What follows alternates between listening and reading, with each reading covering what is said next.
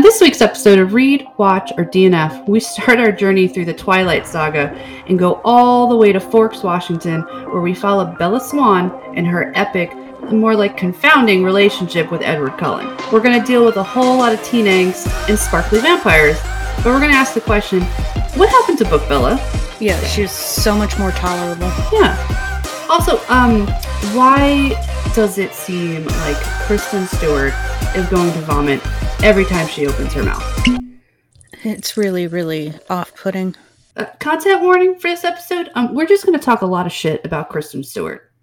So if that triggers you, don't listen. Welcome back, everybody, to Read, Watch, or DNF. Um, we we just ended Mystery May, so we're jumping into uh, Sparkly Vampire June.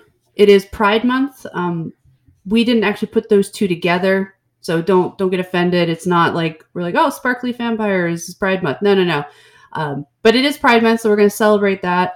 We are going to do June a bit differently than we previously have. So usually we have one person that reads first, and then somebody watches first, and then we swap, and then we kind of compare notes and see if our perspective of change. We didn't do that. We just watched all the movies first, got them out of the way like a bad habit, and then started reading the books. Jackie and I both read the books a long time ago. I think we were on deployments and it just, you know, passed the time. But we're talking like 10 or more years ago. Maybe more. Yeah, I would say it was about 14 years ago for me.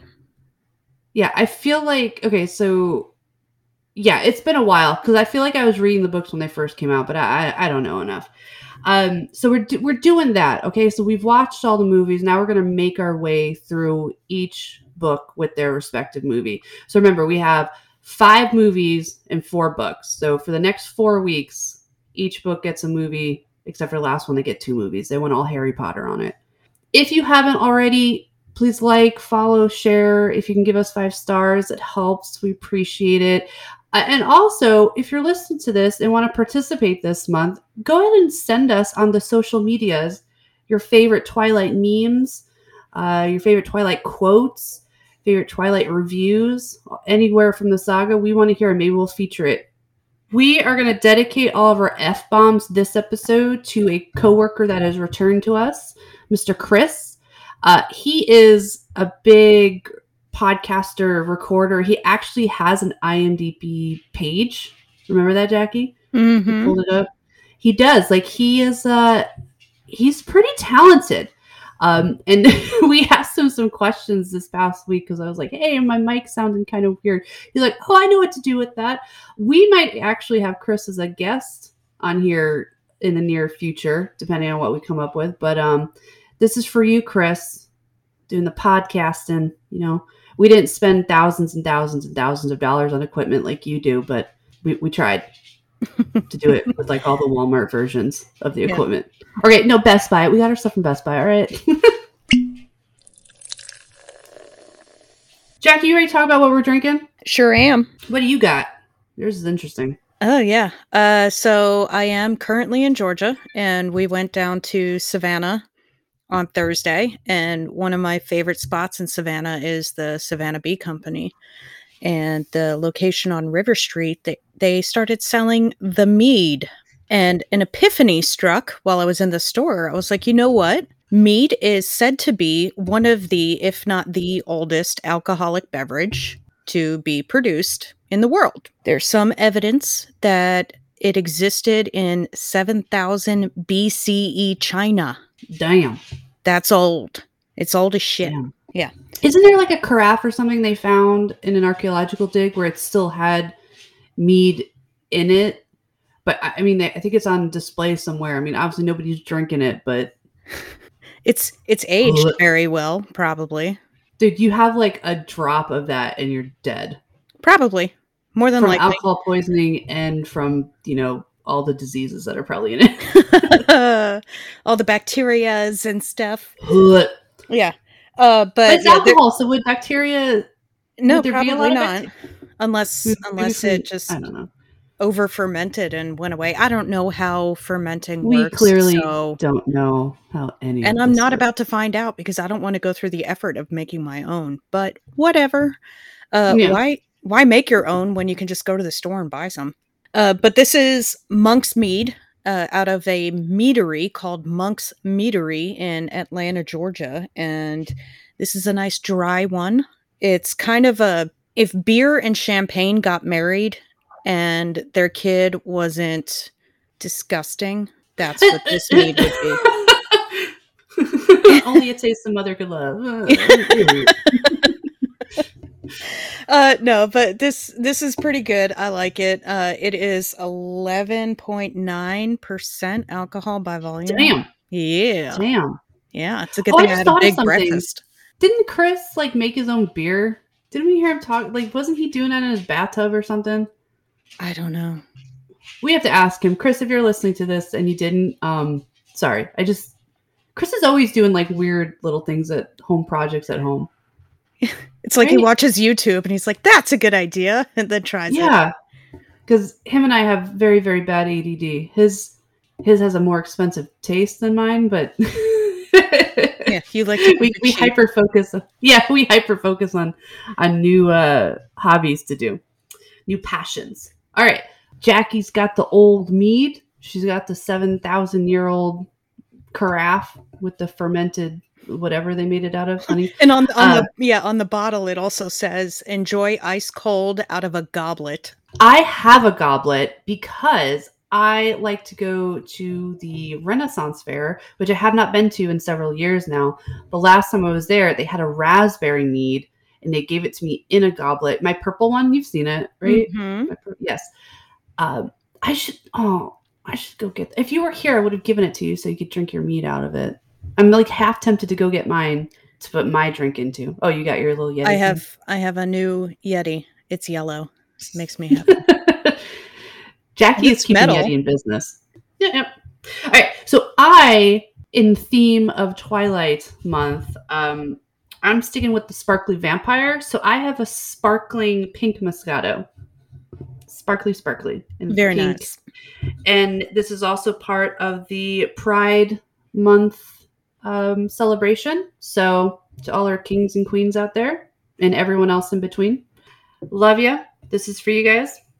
Okay, drinking game. Oh, Jackie, drinking Yes. or go for it.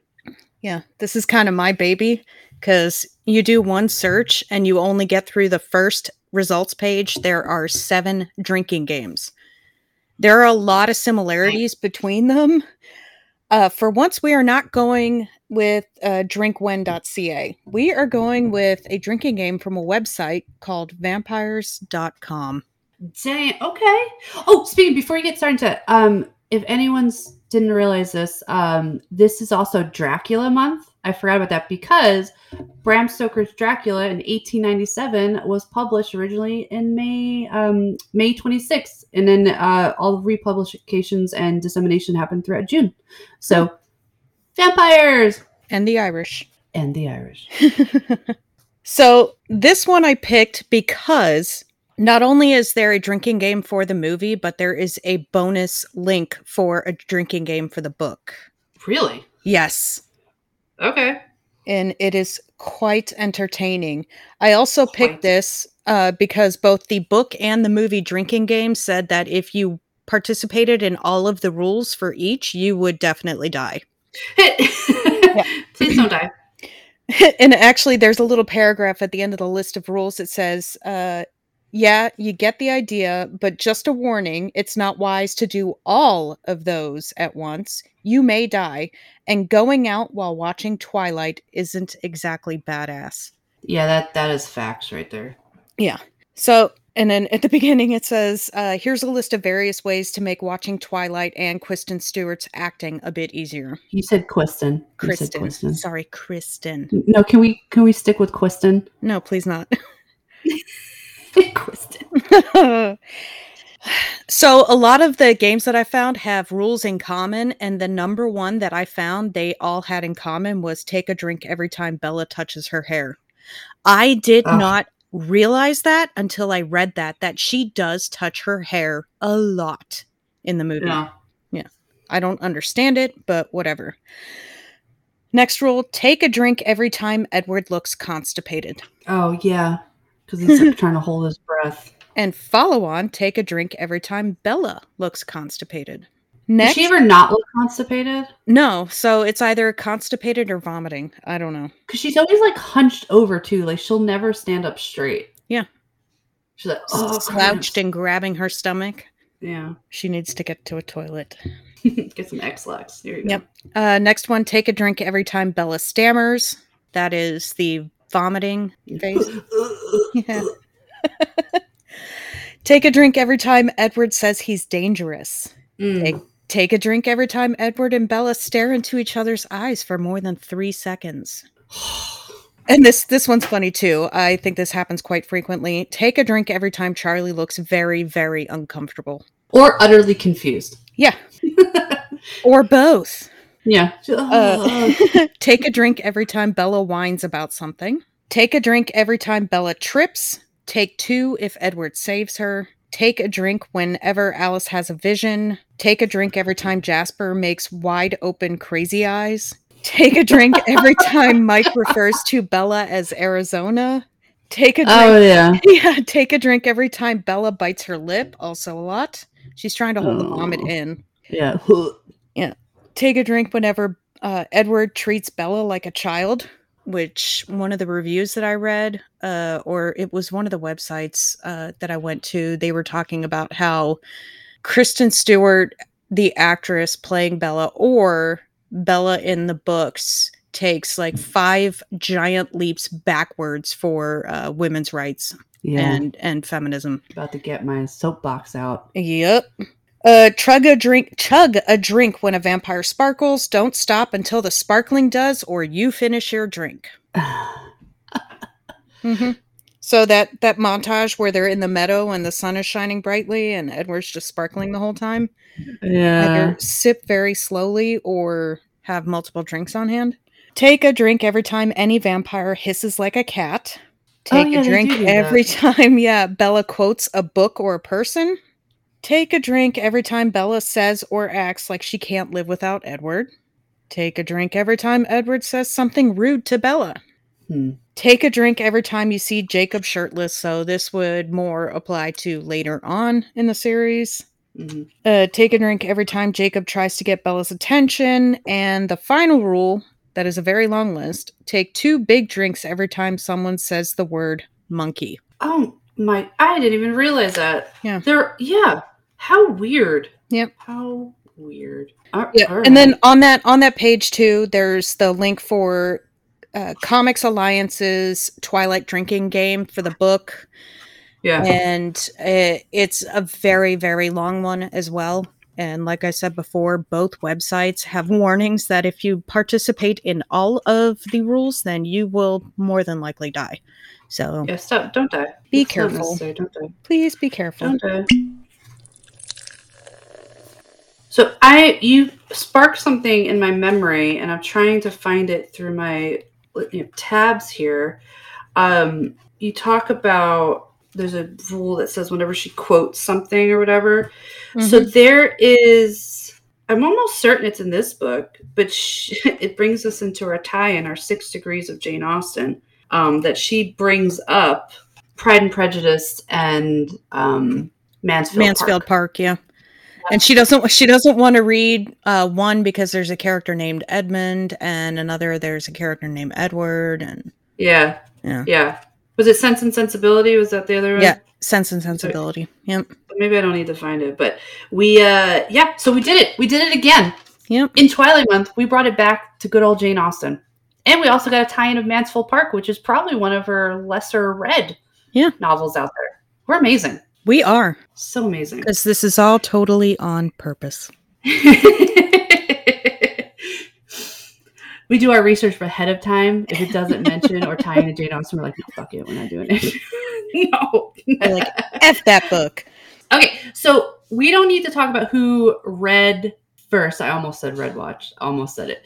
Who read first or watched first? Because just told you that we we watched the movies basically in a span of like three days. We watched them all. sometimes with our teenage daughters what made it even more hysterical uh, so we all watched first and we watched it on um, i just I, ha- I have the series on um, apple so we Mhm. just we watched it there it was convenient i uh, i read the paperbacks and i know i don't know where the hell they are it's another thing that i lost through years and years of moving.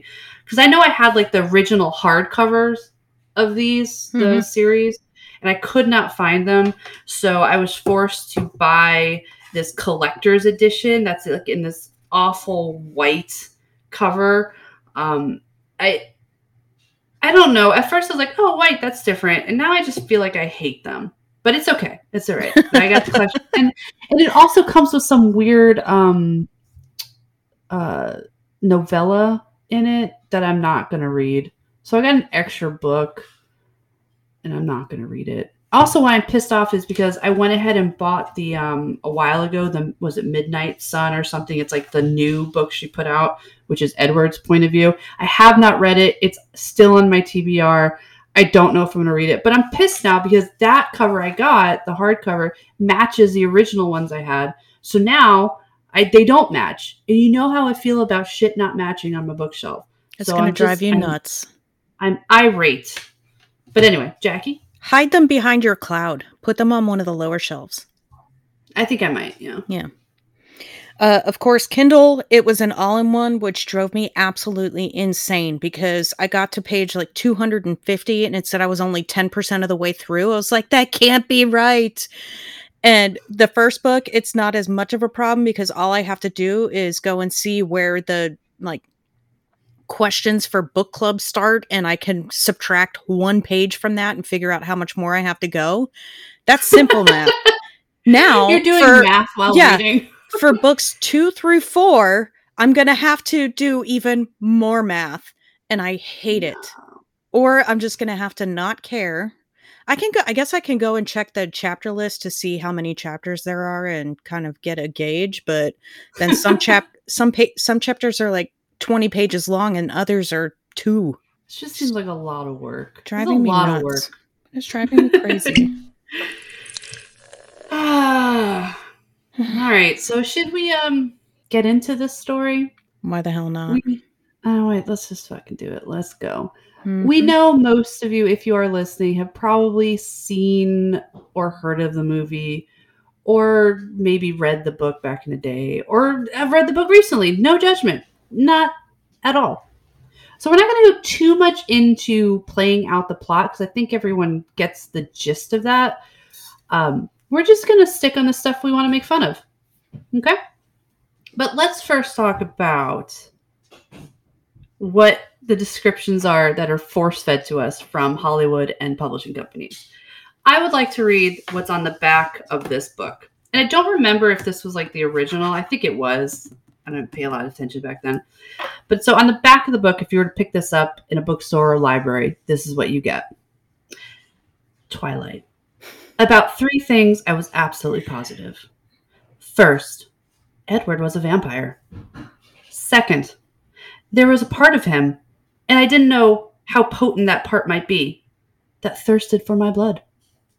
And third, I was unconditionally and irre- irrevocably in love with him. Please fucking kill me now. That is not on the back of the book, but it should be. you know what you know what doesn't make sense about that and she says all that stuff in the book or thinks it to herself in the book Yeah. after he's already told her that he's a Mhm. vampire and he wants her blood Yeah. yeah so no And wonder you're fucking positive about it Yeah. So astute are you? First, Edward was a vampire. But here's Yeah. another thing, like no shit because he told I- you 20 minutes ago But I also want to know why is this all in the past tense? Because about three things I was absolutely positive. So this means that this was all before and is not the case now. well When you're saying well he okay was so a vampire. the the book starts out where she's talking about and even the movie this is how i died essentially Yeah. And so this is her telling the story of how she met Edward after the fact. Eh, whatever. Dumb. I hate it. Mhm. All right, Jackie, the movie. What what they what do they want us to know? Uh, the movie, what I saw on the description on IMDb was when Bella Swan moves to a small town in the Pacific Northwest, she falls in love with Edward Cullen, a mysterious classmate who reveals himself to be a 108 year old vampire. I love the taglines, though, that I found. Yeah. First one is When you can live forever, what do you live for? Whatever you fucking want. Yeah. That's what.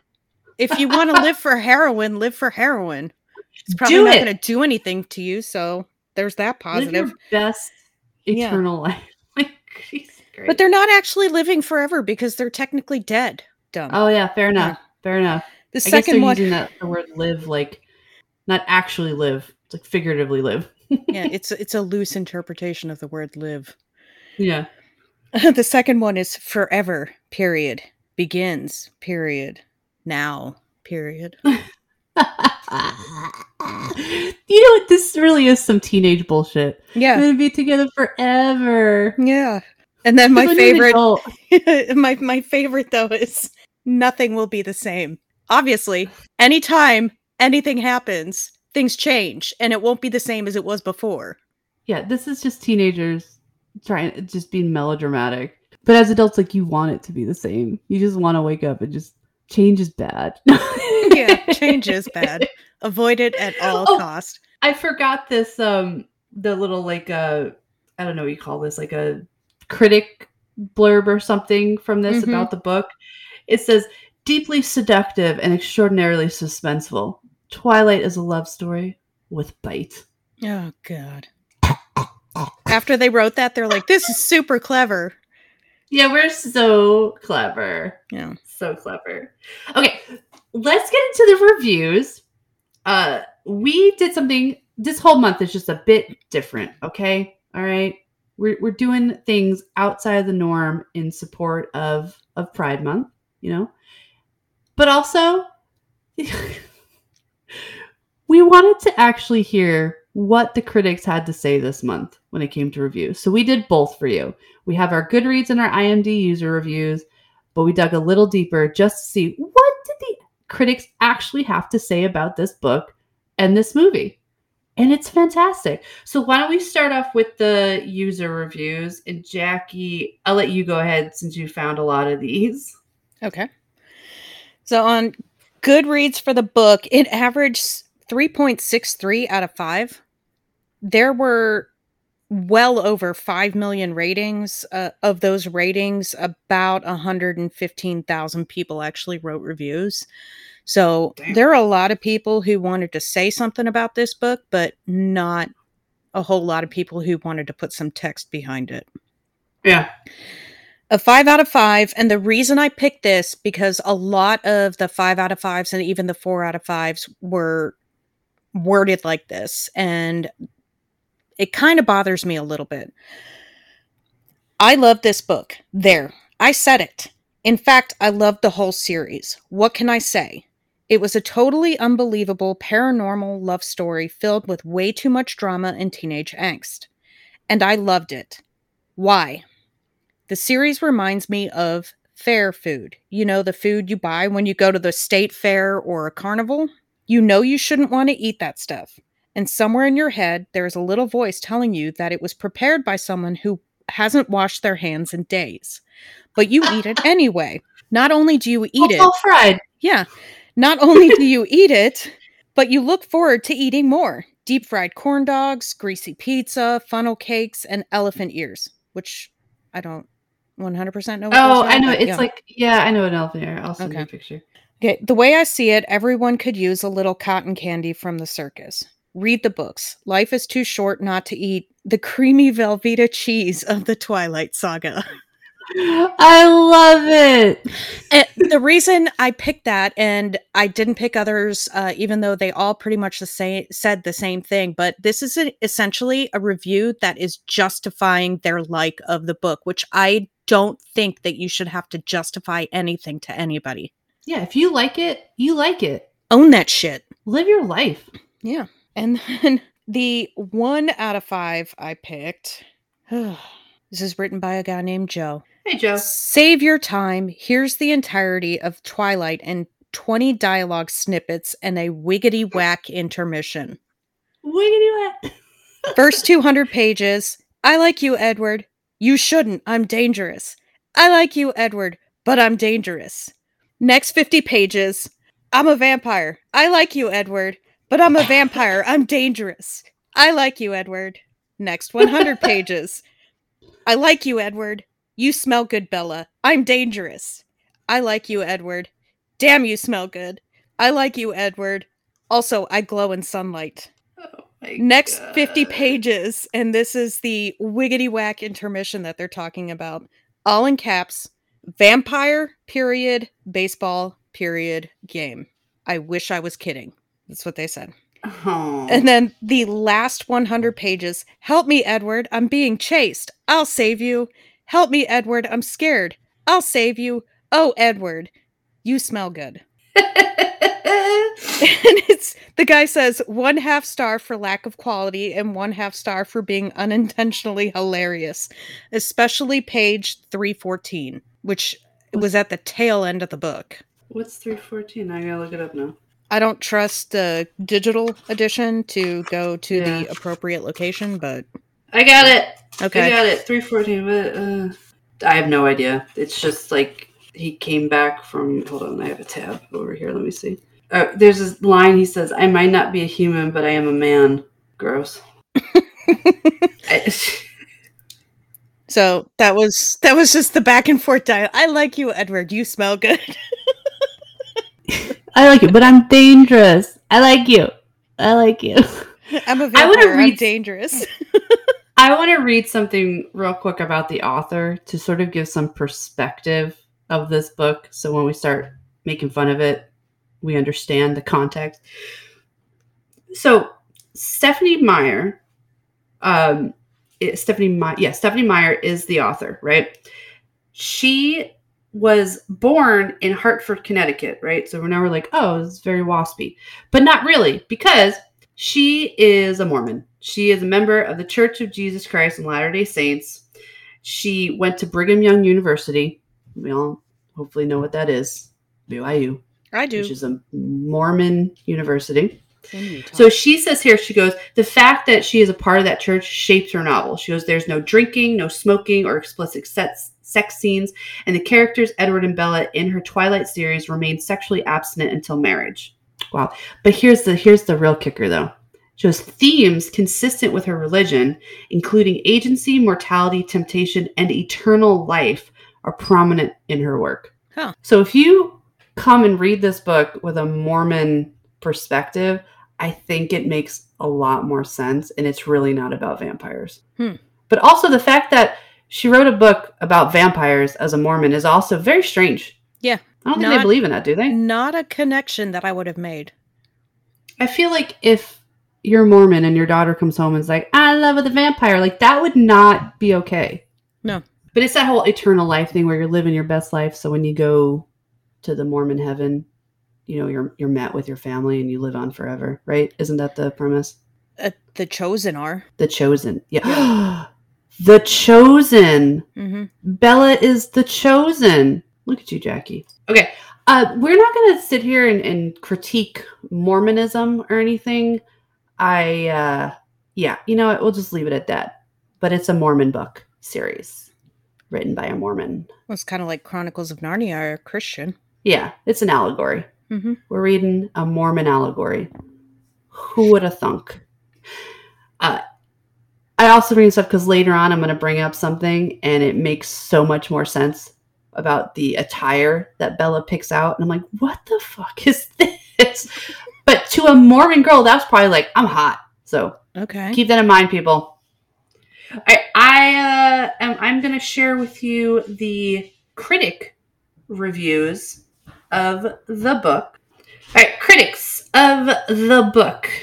Let's see what these people that are supposed to be experts actually have to say.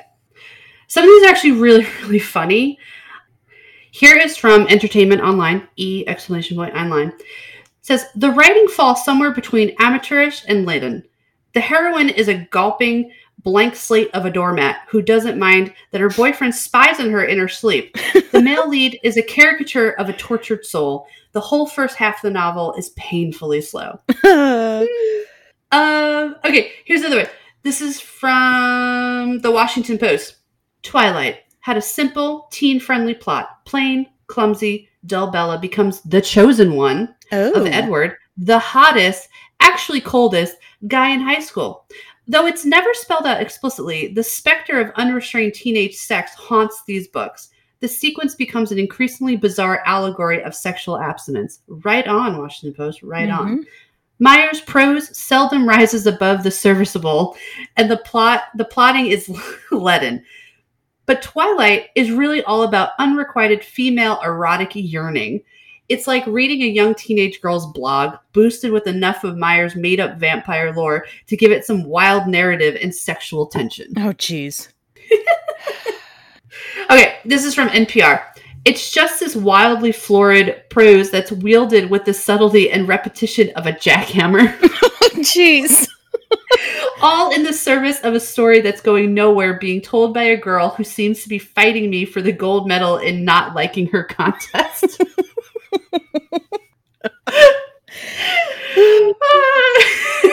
fighting me for the gold medal. No, bitch, I'm gonna win. People like me less. Oh my Yeah, oh, But the one that you read where it talks about how the first half of the novel is painfully slow, I read Yeah. somewhere that she actually wrote the second half first and then went back and wrote the first half after the fact. Oh. Because the idea the idea for the book came to her in a dream. That's that's what I read. So she started off Mm. with that point and wrote to the end and then said, "Wait a minute, this isn't long enough," which I probably think it would have been. Um but she went back because I guess we needed more Bella trying to figure shit out. Yeah, yeah. You can't just start with, you know, I love a vampire. Ridiculous. Let's uh with the subtlety of a jackhammer. Uh, okay, you know what, critics? We're gonna give you a pass on this because these are pretty good. You, you did you did all right. And they were nice and concise, so yeah, well, Cos- Cosmo was kind enough to go through and find the relevant or the the most yeah, entertaining pieces of people's reviews. I love it. Uh Jackie, why don't you give us the IMDb user reviews for the movie, and then we're gonna go through this Cosmo list of critic reviews. Amazing. Uh, on IMDb for user reviews, it got an average of 5.3 out of 10. So, again, honestly, I think this book and this movie are the least liked of Yeah. any of the ones that we've done so far. But if you think about it, like if you didn't like the first one, it's very rare that you're going to move on to the others. So Mhm. you're probably already coming into the rest of the series, movie and books, with sort of a biased leaning towards it. Yeah, uh, you probably have a lot of people. Like, I think one of our Bridget Jones reviews, uh, one of the user reviews, she did not like the first book, and she said, I'm probably going to read the second one out of morbid curiosity, but Mm-hmm. my hopes aren't high. Yeah. So, a 10 out of 10 that I found titled Gets Me Every Time. I love Twilight and the whole saga. I'm not ashamed of it because I personally think they are some of the best films. Every scene is captured beautifully and the romance is compelling. The story flows naturally and made me excited the whole way through. The acting definitely improves, which you and I have both said that about the movies. yeah. Yeah. But for what we're given, it's quite good. And I got some laughs out of it. Overall, I love this movie and it's definitely worth your time. Again, if you love something, say you love it. Don't say you're not ashamed of it. You shouldn't be ashamed of it. Yeah. Like what you want to like. Do what you want to do. Live your own life, boo. Yeah, as long as you don't hurt other people. Yeah. Like physically. You're Yeah, not hurting them yeah. physically, financially, emotionally. If you hurt somebody's feelings or their opinions, fuck them. Yeah, because everybody's entitled entitled to their own opinion. Mm-hmm. Okay. this one out of 10 that I found was titled Goofy. I saw this on a dare when it came out. I had a friend who said I, as a dude, would not have the guts to not only pay for the ticket, but also sit through this movie without a girl with me. Challenges are like ants to the soles of my shoes. I came, I saw, I sat to the end.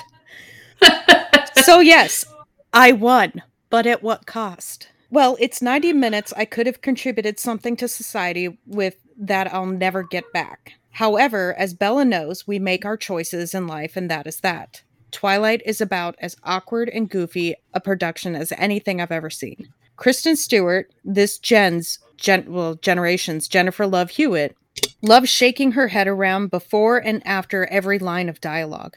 I was shaking my head before and after every line of her dialogue, too. Robert Pattinson, I believe to have actual talent behind all that white powder on his face, but he phoned in his lines here. Or at least it was on purpose for us to believe he was faking it all along. I'm not sure how interesting it could be, uh, really. Twilight is essentially a story about a bad relationship. Uh, I'm giving it far too much credit already. In the end, it's completely harmless.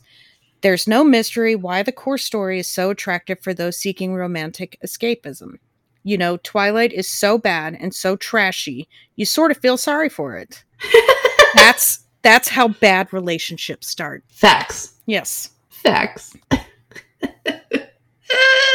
As a dude. I do like the. I, I know. I do like how he at first he's like, "This is a dare," but you know what? Let me tell you how I really feel about this.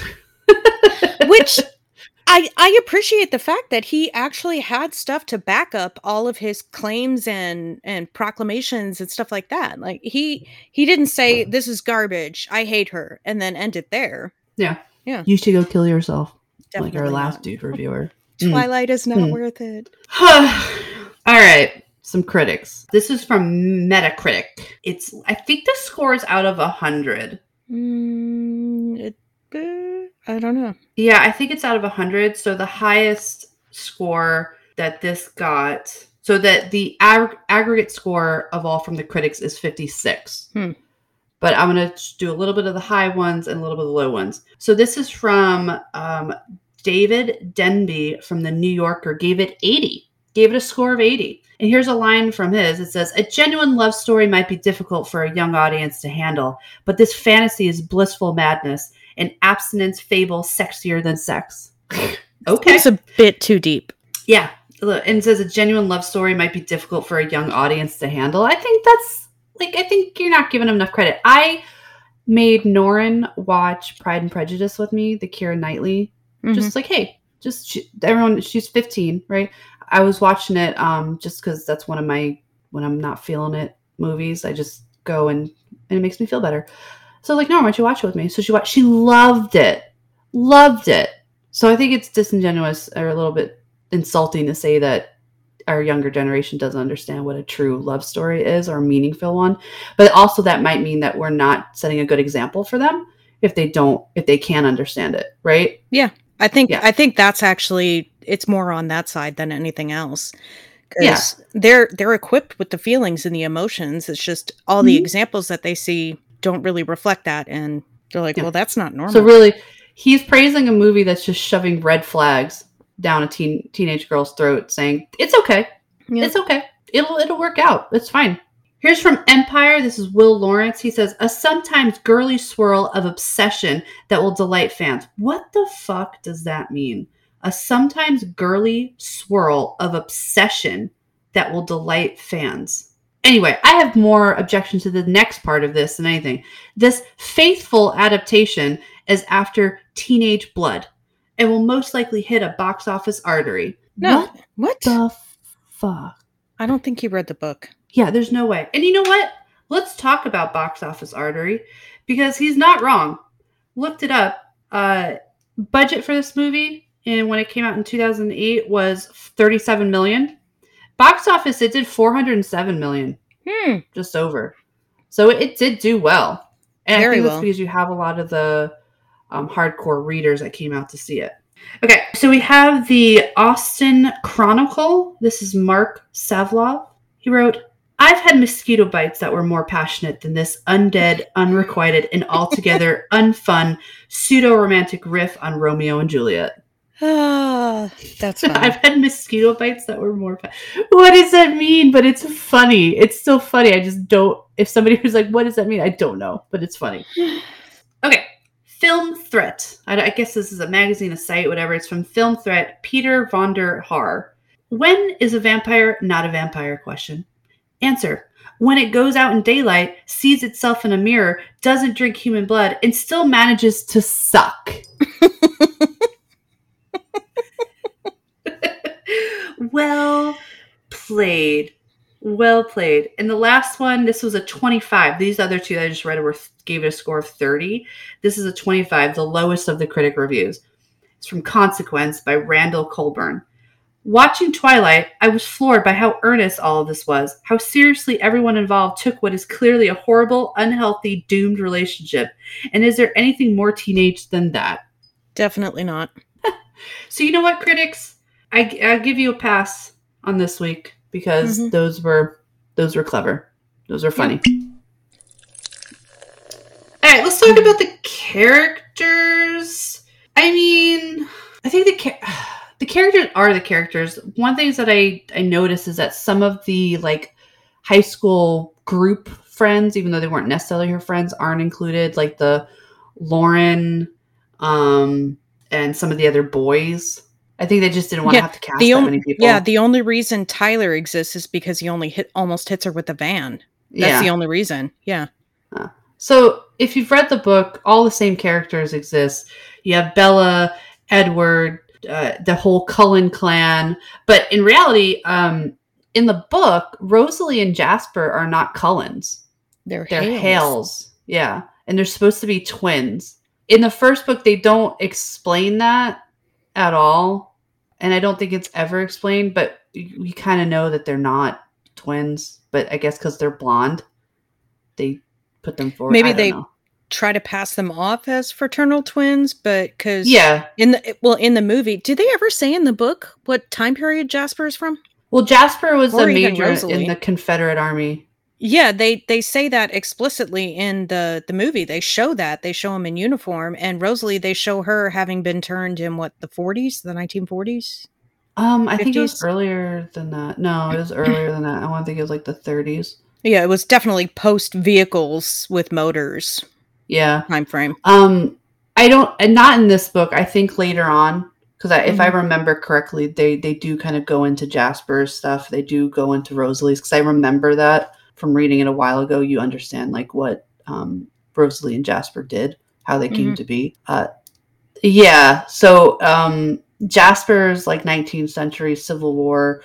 Rosalie is like early turn of the century, 20th century. I think. Yeah. And then I think um, Emmett is the youngest per se out of them because he is like in the th- oh 35. He was born 1935. So Rosalie has to be from the 20s then because she was already turned when she found Emmett. Remember he was attacked by the bear and she pulled him out of the forest.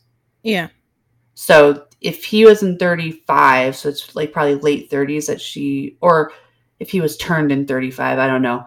Um, so yeah, that's when she found him. So she has to be like some like late turn of the century, somewhere between 1910 and 1920 ish, probably. but it's got to be after Edward Yeah, because he was because they they yeah they turned Rosalie so that okay, Carlisle turned Rosalie so that Edward could have somebody like Esme. yeah, so she's probably 1920s. Mhm. Do you see how we just this should have just been obvious? Like we should we shouldn't have to be struggling to figure out these signs. No. Anyway, uh, so the characters: uh, Bella, Edward, Charlie, Carlisle, Alice, Esme, Jasper, a whole bunch of other people. Rosalie, Emmett. Um, you have Renee, who is uh, Bella's mom. Who I'm gonna get on a soapbox later on. As much as Bella's like, I love my mom. I love her. She's so great. I love my mom. I'm like, your mom's stupid, and she's kind of a dumb bitch. Created a whole bunch of problems in everyone's lives. But anyway, whatever. Uh, and then Jacob, um, and then all the sort of the the black and black meaning the name, um, and the reservation clan type. In clan, I mean like just group, the people that live there. But it, even so, with the movie, they all seemed like more major characters, not necessarily leads. Like they wouldn't be top billing on a poster or a marquee or something, but they played a much bigger role in the movie than they did in the book because Jacob doesn't come in until much, much later. Oh yeah. I think they just wanted to have what's his face with no shirt on run, running around. I don't know. Did he take? He did take his shirt off later on, but uh, we're gonna get into where he comes into play, and mm-hmm. it's not early on like they show in the movie. Like he's there basically like the first two minutes of the movie. Like that's yeah. not a thing. Um, yeah, you know what? I will say that outside of Bella and Edward in the book, everyone else is playing that same sort of supporting role. Like they're mm-hmm. there. There's a there's a relatively large presence, um, but they're not. We don't care about their story. If we're learning more about them, it is to further the plot or you know drive the plot a little bit more to further Bella and Edward's story. Yeah, it's like Charlie exists because Bella is a teenager and she's supposed yeah. to have a father. Yeah, yeah. So Bella, Edward, and then Jacob and Charlie in the movie because they do make Charlie a bigger part in the book mm-hmm. in the movie, I should say, mm-hmm. slightly, but yeah. Okay, that was convoluted. Let's talk about the casting of all these ridiculous characters. Uh, first and foremost, Bella Swan is Kristen Stewart, or as Jackie says, Kristen Stewart. it's another thing I'm never going to live down. I think probably not. No, just just leave it. Um, okay, so I would say in theory, I don't have an issue with the casting of Kristen Stewart. I have an issue with her acting because everything else about Kristen Stewart does jive with the character of Bella Swan. The way she looks, the sort of like monotone, um, clumsy personality, like that's there. That is Kristen Stewart. But the acting was fucking atrocious. Probably the worst acting I've seen in a long time. And that's including all the shitty 80s movies that Steven puts on at night. Like, what shitty really 80s movies are you talking about? I'm talking about like the B, like sci fi horror 80s oh, movies. Yeah, garbage. Yeah. And uh, you know what? I'm not even to say B. It's more like a D, like D level. But anyway. So it, maybe it's because Kristen sort of starts to redeem herself in the later movies where I don't I don't hate her as much, but I, the direction she was given to play this character was I don't I want Book Bella it was book Bella. It was awful. I honestly don't understand what the motivation was. It was so bad. I am not kidding when I thought that she was going to throw up every single time she had dialogue. Yeah. And she like kind of like crunches over. She leans to the side. She's not looking straight on. Like her, you just get like her profile at all times. She, uh, uh, uh, yeah. It's like oh my god like even like a simple just nodding your head yes it just looked painful oh my god oh and we uh, we haven't gotten into the plot yet but at the end of the movie when she's supposed to be in pain and stuff like that i couldn't take it seriously oh literally her eyes are crossing Ooh. yeah i couldn't I couldn't take it I seriously at all. I could not. You're right. I could not take anything that was happening seriously during that whole scene. I'm just like, I'm watching her going, "What's happening? What is, mm-hmm. is that? Her O face? Like, what is that?" Yeah. uh, all right. Charlie Swan is played by Billy Burke. I actually really like Billy Burke, and I've seen him on stage live. Uh, there was a there was a production that Stephen King did with John Mellencamp of all people. It was an onstage show. Yeah, it was so good. It was like a horror type thing, but Billy Burke was in that and he was so good. And I love the memes that's talking about how um, when you're younger watching the movie and everyone's like swooning over uh, Rob Pattinson and Taylor Lautner, Lawton, um, Lautner. Lautner, yeah. Jacob. Let's just call him Jacob. Uh, but as an adult, you're watching it, and then you see Billy Burke, and you're like, "Ooh." I feel like I would I would rather Billy Burke than the other two. Yeah, because he has normal human reactions to stuff. Yeah, and he's also he's not he's not a bad looking dude. He's like your average. He's an attractive guy, but he's also he was, really good. He was in that. Yeah, he was in that show, uh, Revolution, when all the power mm-hmm. goes out. Yeah, yeah, he was really yep, good. Yep, yep. Yeah. yeah, I like him. Billy Burke, good stuff. I don't know why he signed on to do this movie. That was very odd. But and then he uh, his agent told him it's going to make a lot of money. I don't know. And I guess it did. I guess it did. And then he got four other movies out of it. So good for you, Billy Burke. Yeah. Well, and when you think about it, uh, based on uh, filming schedules and stuff like that, he probably only had to show up for a few days, and then he's like, okay, "Yeah, yeah." He has like a couple hours of filming he's had to do, and they're like, "All right, you're good, making millions and millions of dollars. Bye, dude." hmm Uh, win-win. Um, Edward Cullen is played by Robert Pattinson, or maybe better known as the Batman. Yeah. now. Well, now. Yeah. So Steven and I watched the Batman finally the other. Well, actually, it took several times for us to finish it, and it's not to say anything about the book. It's just usually when we put on a show or uh, not the book, the movie. Whenever we put on a new show or movie or something, it's usually in the evening, and we're already in bed. So Stephen falls asleep. I'm like, I gotta go to bed, so then I gotta wake him up because the remote's on his side so that he can turn it off. So we do we did that for a couple weeks with the Batman movie. Um, but we finally finished it, and I uh, I didn't hate him in that. He's actually a very We- talented actor. We started it before we sold the house. I Uh-huh. remember Nick and I were sitting in the uh, on the reclining couch or whatever you want to call it down in the basement. We were we tried to watch it. We got about 15 minutes in, I think. Mhm. And I'm like, I I want to go somewhere else and do something else. It's very dark. Yeah. it's not it, and dark literally and figuratively because I was reading some article where they're talking about how it's the darkest movie filmed since whatever. Like just in generally speaking, um, light wise, it's dark. you have to watch it at night without any other lights on so that you Yeah. can actually see what's going on. exactly, exactly. Um, okay, enough with the Batman tangent. If anyone's seen it, it's fine. I mean, I think you either love it or hate it. Um, but Robin Pattinson, Robert Pattinson, is a talented actor. Mhm. So, He and I think he's a, I think he was a good fit for this role. I think he, I don't think anyone can imagine someone else in it. He gives uh, a good mix of like the smoldering yet the awkward teenageness. Well, plus he's really good at that crooked smile thing Mm, that they always Mhm. talk about in the book.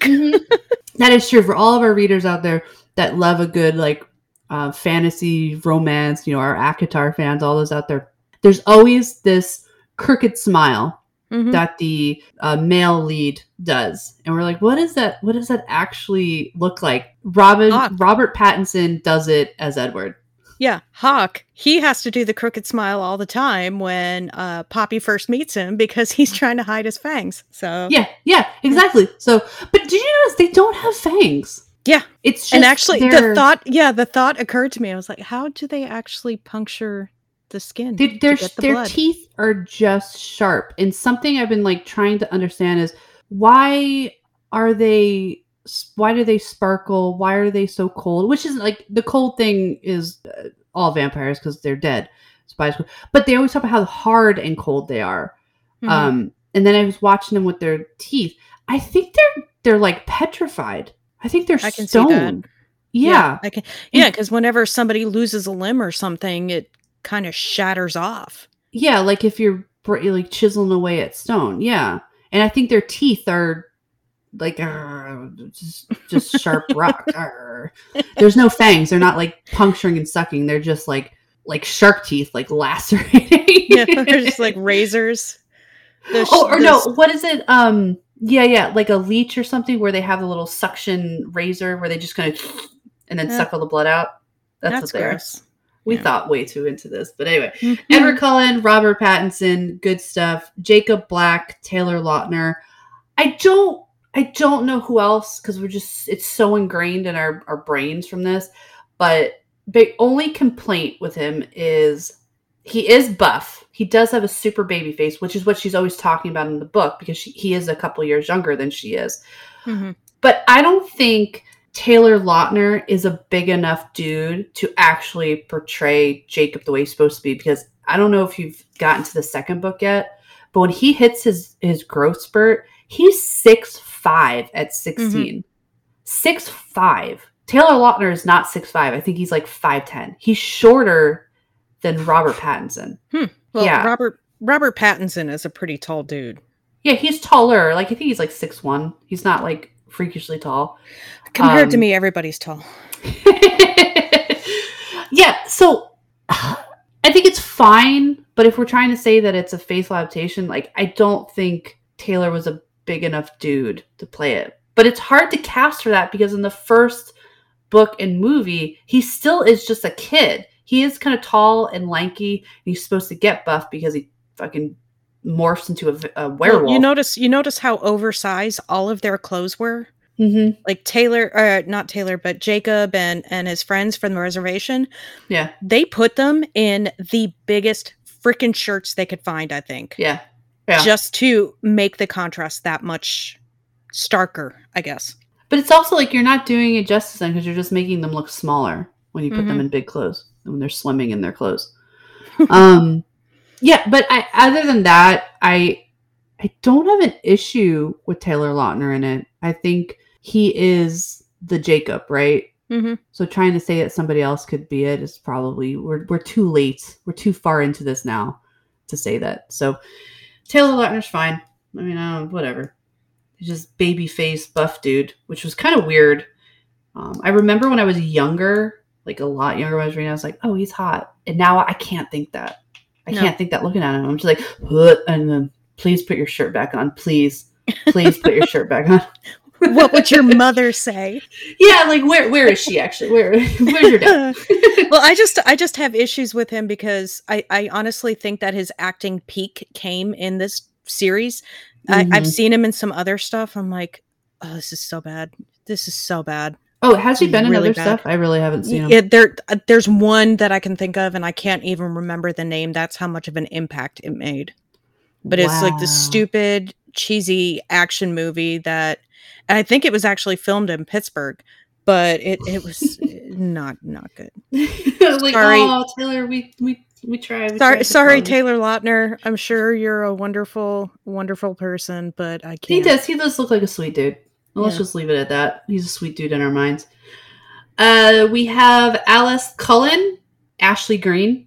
I haven't seen her in anything else that I consciously know of. I thought she was great. I don't think anyone else could play Alice. Based on the description, she was perfect because Is she's described as a very pixie-ish and and stuff like that. So I yeah, think it she was perfect. great. Jasper was Jackson Rathbone. I feel like I've seen him in other stuff, but I can't put my finger on it. Um, I didn't have an issue with him. He, they didn't really do a lot with him until later in the other movies. Mhm. Um, but I think he fit. He looks like Yeah. that sort of uh, 19th century Civil War um, Southern. Gentleman. He gentleman. definitely had a very uh, Custer haircut. Yeah. Oh man, what was what? Okay, his hair gets better throughout the movies. Like I think somebody came in and was like, "All right, enough of this." But the Mm-hmm. Well, so does first movie- Edwards. yeah, yeah. But the first is like this, just over. Um, Yeah. Exaggerated it almost looks like a wig or like when old women go and get their hair permed and then it's just like teased out that's what it looked Mhm. like it was so weird so yeah jasper jackson good rosalie nikki reed i think i think she was perfect because she's gorgeous Yeah. like stunningly beautiful and that's just all really rosalie needs to be and kind and of a she bitch. is, yeah, she's a perfect mean girl. Yeah, it was good job.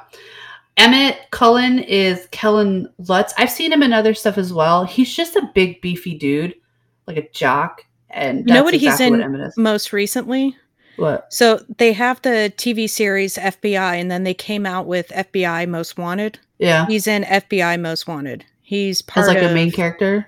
Yeah, Oh, yeah. He's part of the team that goes out like the the I I used to watch the show, but the beginning of the show will start out with some person who you think is very unassuming goes out and does this extremely horrible thing. Got it. Um yeah, I'm not going to go into details, but it's like think of the worst possible thing that human beings can do to each other. They go out do that and uh he's part of the team that goes out and tries to hunt these people down. Oh, is he like a profiler? No, uh, he's more Just the an agent? muscle on the team. Oh. Yeah, or he, oh, he was speaking of, also- is he super buff? Yeah. Oh, is he? Yeah. Good for you, dude, that you kept that up because this is like, we're going on what, almost 20, or maybe not so much 20 years because it was 2008, but Yeah, 15 ish years. Uh, Good for you. Good Yeah. for you. Yeah. He he was a service member, and I think he was a sniper or something. So if they run into a situation where there's a hostage situation, he's Oh, in the show he building. was. Yeah, in the show he is. Yeah. Oh, I thought you meant like in real life. I'm like, Oh damn. no, no, definitely not. What's up, Kellen? Mhm. uh, Dr. Carlisle Cullen is played by Peter Facinelli. hmm I know he, I've seen him in other stuff. I like him. He he was one of those that was always in the '90s. Like I, I I don't think he was in She's All That, but in the movies that were like that. And he usually played Oh. like the popular guy, stuff like that. Yeah. Okay.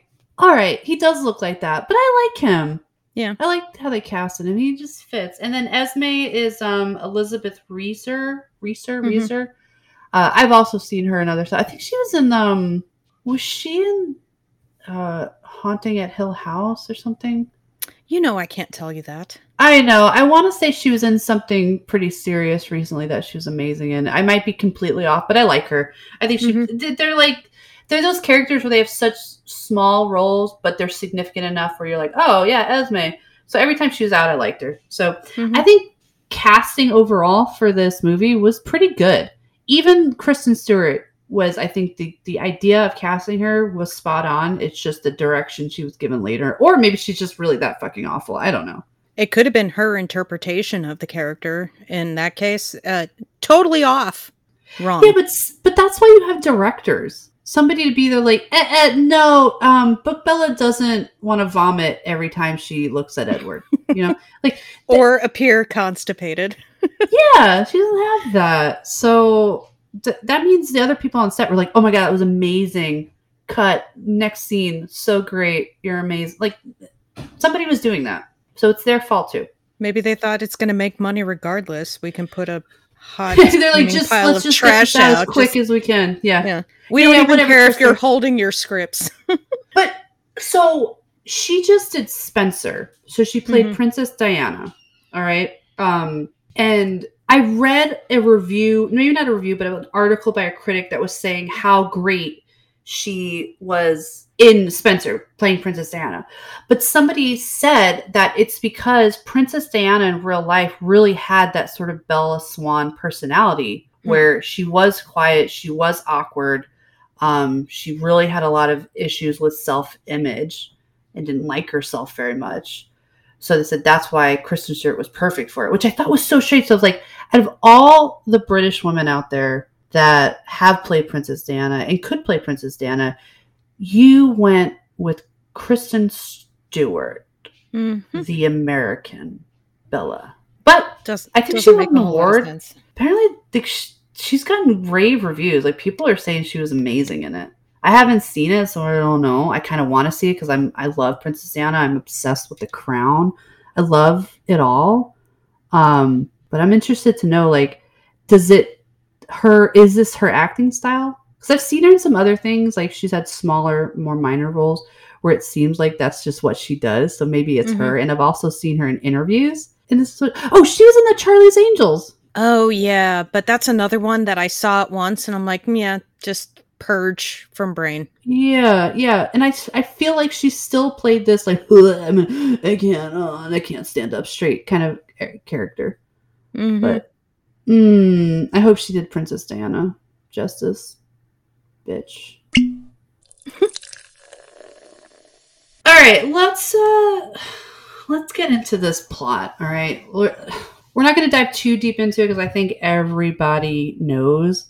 Also, I don't really think there's a ton of plot here. I think it's just this story of girl meets boy, boy is vampire, vampire wants to eat girl, but Boy is dangerous. yeah, but has enough self awareness to stay away from girl. So pushes girl away, but girl in traditional teenage girl fashion says, Fuck these red flags. Red flags be damned. I love you. Be with me. Don't leave me. Okay. First things first. We talked about this a little bit before with Taylor Lautner and Jacob, him being a much larger character. And it's not saying that he wasn't important in the first book. He is actually, he is still very important. He kind of drives the plot with uh, adding some information to or giving some information to Bella about the um, cold ones, the La Push treaty thing that they have. Um, but in the book, I mean, yeah, in the book, Jacob's character doesn't come out until much later. She actually doesn't, Bella does not meet Jacob until she's at La Push on the beach, and he just happens to be there when they're doing this bonfire thing. In the movie, Jacob is there within the first two minutes. Him and his father, Billy Black, actually drop the truck off. So, like, Charlie goes and gets Bella, comes back to house. That's the truck he got her. He bought it off Billy, and Jacob and Billy are there. That doesn't happen. But I think they casted they wanted to make Jacob a larger character in the movie. So like let's just introduce him right away so we understand there's sort of this attraction between him and her or some sort of connection the way that like good friends or something's going to happen with them. Like romantic foreshadowing. And in the movie she remembers exactly who he is, but in the book it it's not that she doesn't remember exactly who she, he is, but the memories are a lot more vague or faint for yeah, her. because she spent more time with his sisters, his older sisters, than she did Yeah. with him. who don't seem Yeah. to exist Yeah. in the movie. Um. So there, there's that, which is like, I guess I understand it in the movie, but I'm like, nah, whatever. Um. Another thing in the movie, and actually, this is where I start to think that the movies have skewed or obscured my memory of the books because watching the movies again, I'm like, yeah, I remember that, I remember that.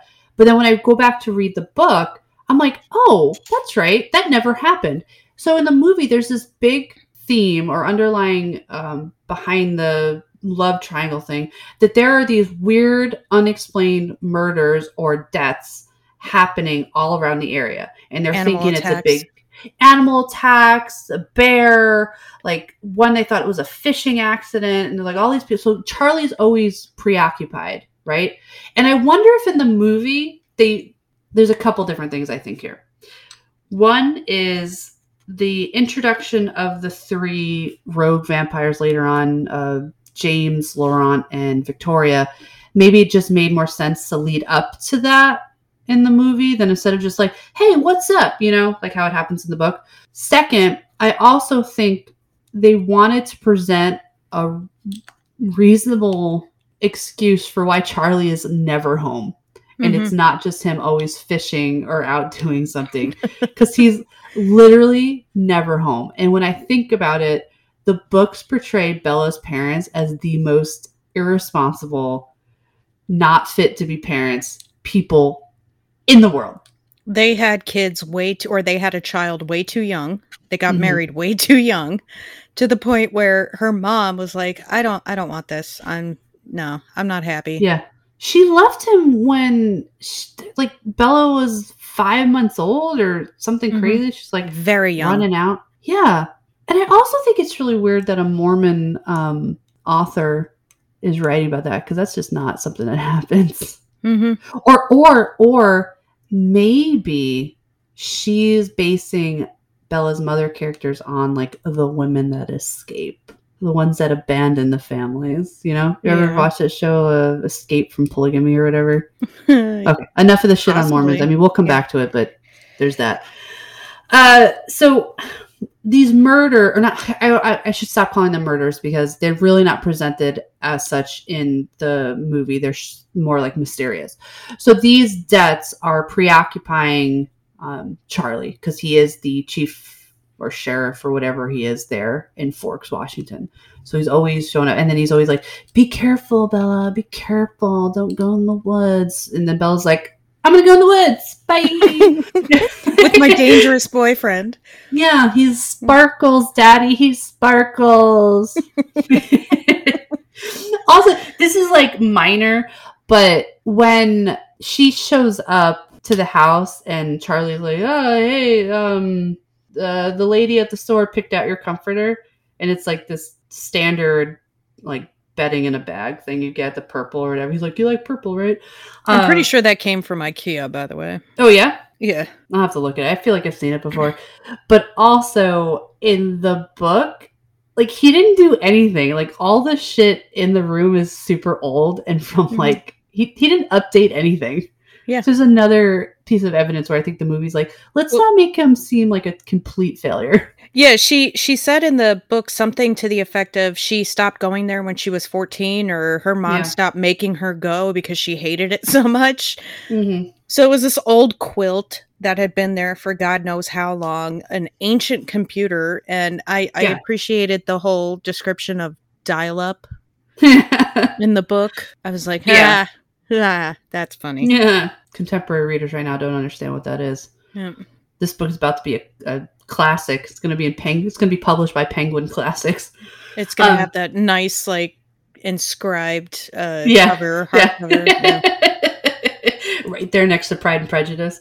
hmm Um, so there's that. But let's talk about how the mother is also like a freak show mother because the explanation that we get for Bella leaving her mother in Phoenix, Arizona to come live permanently up in Forks, Washington is the fact that her mother's fiance, boyfriend, new husband, whatever it is, her new boo is like a struggling minor league baseball player and he has to like travel around the country to get like gigs or tryouts or whatever. And she's like i really just want to go with him. And then bella as the basically the adult is like listen mom you don't need to choose me. I'll just leave right? Because her mom's always like oh well no i'll just spend half with you and half with him. It's like the fact that your daughter your teenage daughter is like you know what i'm just going to make this decision easier for you i'll go Because she said mm. mom was really unhappy when she wasn't with Phil. I'm like, so your own flesh and blood child isn't good enough for you? It's kind of like Yeah. the warnings. Make sure you check the back seat and put something important in the back seat so that you don't like forget your kid something. back there. yeah Yeah. it's not funny Put It's put your funny. purse in the back seat Yeah. so you don't forget don't forget kid. something valuable like your baby yeah god forbid you should spend time with your child and not even spend time like the fact that she couldn't leave and go like traversing across the country because her her still child is at home and she has responsibilities Well, here's the thing. At the beginning of the series, Bella's 17 years old. I understand that this was written much later than when I was 17 years old, but at that mm. point, my parents were leaving me home alone to go on business trips for like weeks on end. yeah they're like don't set the house on fire and Yeah. here's some food money I mean, granted, granted, we had parties, yeah, yeah, yeah. and there was only one time that any significant damage was done, but we were smart. We cleaned up after ourselves. it's like but is the house still standing yes. did anyone And die is everybody alive? Yes. Yeah. Even then the it's dog. a success. It's a, is anyone in prison or jail? Well, No, the one time, the one time, um, but you were able to bail them out. No. Franklin Park Police No. Department called the house. My sister was sleeping. I had come home from a function that I went to with some friends, and I listened to the answering machine because that was still a thing then. And they said, uh, "This call is for my sister's name. Um, we have your brother here. Uh, if you could call us back." And he he had gotten a DUI. Darn. Yeah. Shame, shame. But anyway, did he die? No. No. No. Success. In Yep. teenage understanding, that's a success. Mhm. we talked about how the uh, Rosalie and Jasper are actually not Cullens in the books; they're Hales. Mhm. Um, but I, I guess the Cullens we're all supposed to suspend reality and disbelief and just understand that the Cullens run this like high class fostering house, right? Yeah. They adopt you and you get an Audi yeah, yeah. Or a Volvo, whatever. whatever. Uh, yeah, a new Volvo each year. Yeah. and an M3. Rosalie was driving an M3 convertible. That's Yeah. what she was driving. That's Yep. that's car. I'm still waiting for mine to be built. Supposedly on Monday, it's supposed to go into production. Anyway, You, you're going to be on the app every five seconds. yes, I am. Mm-hmm.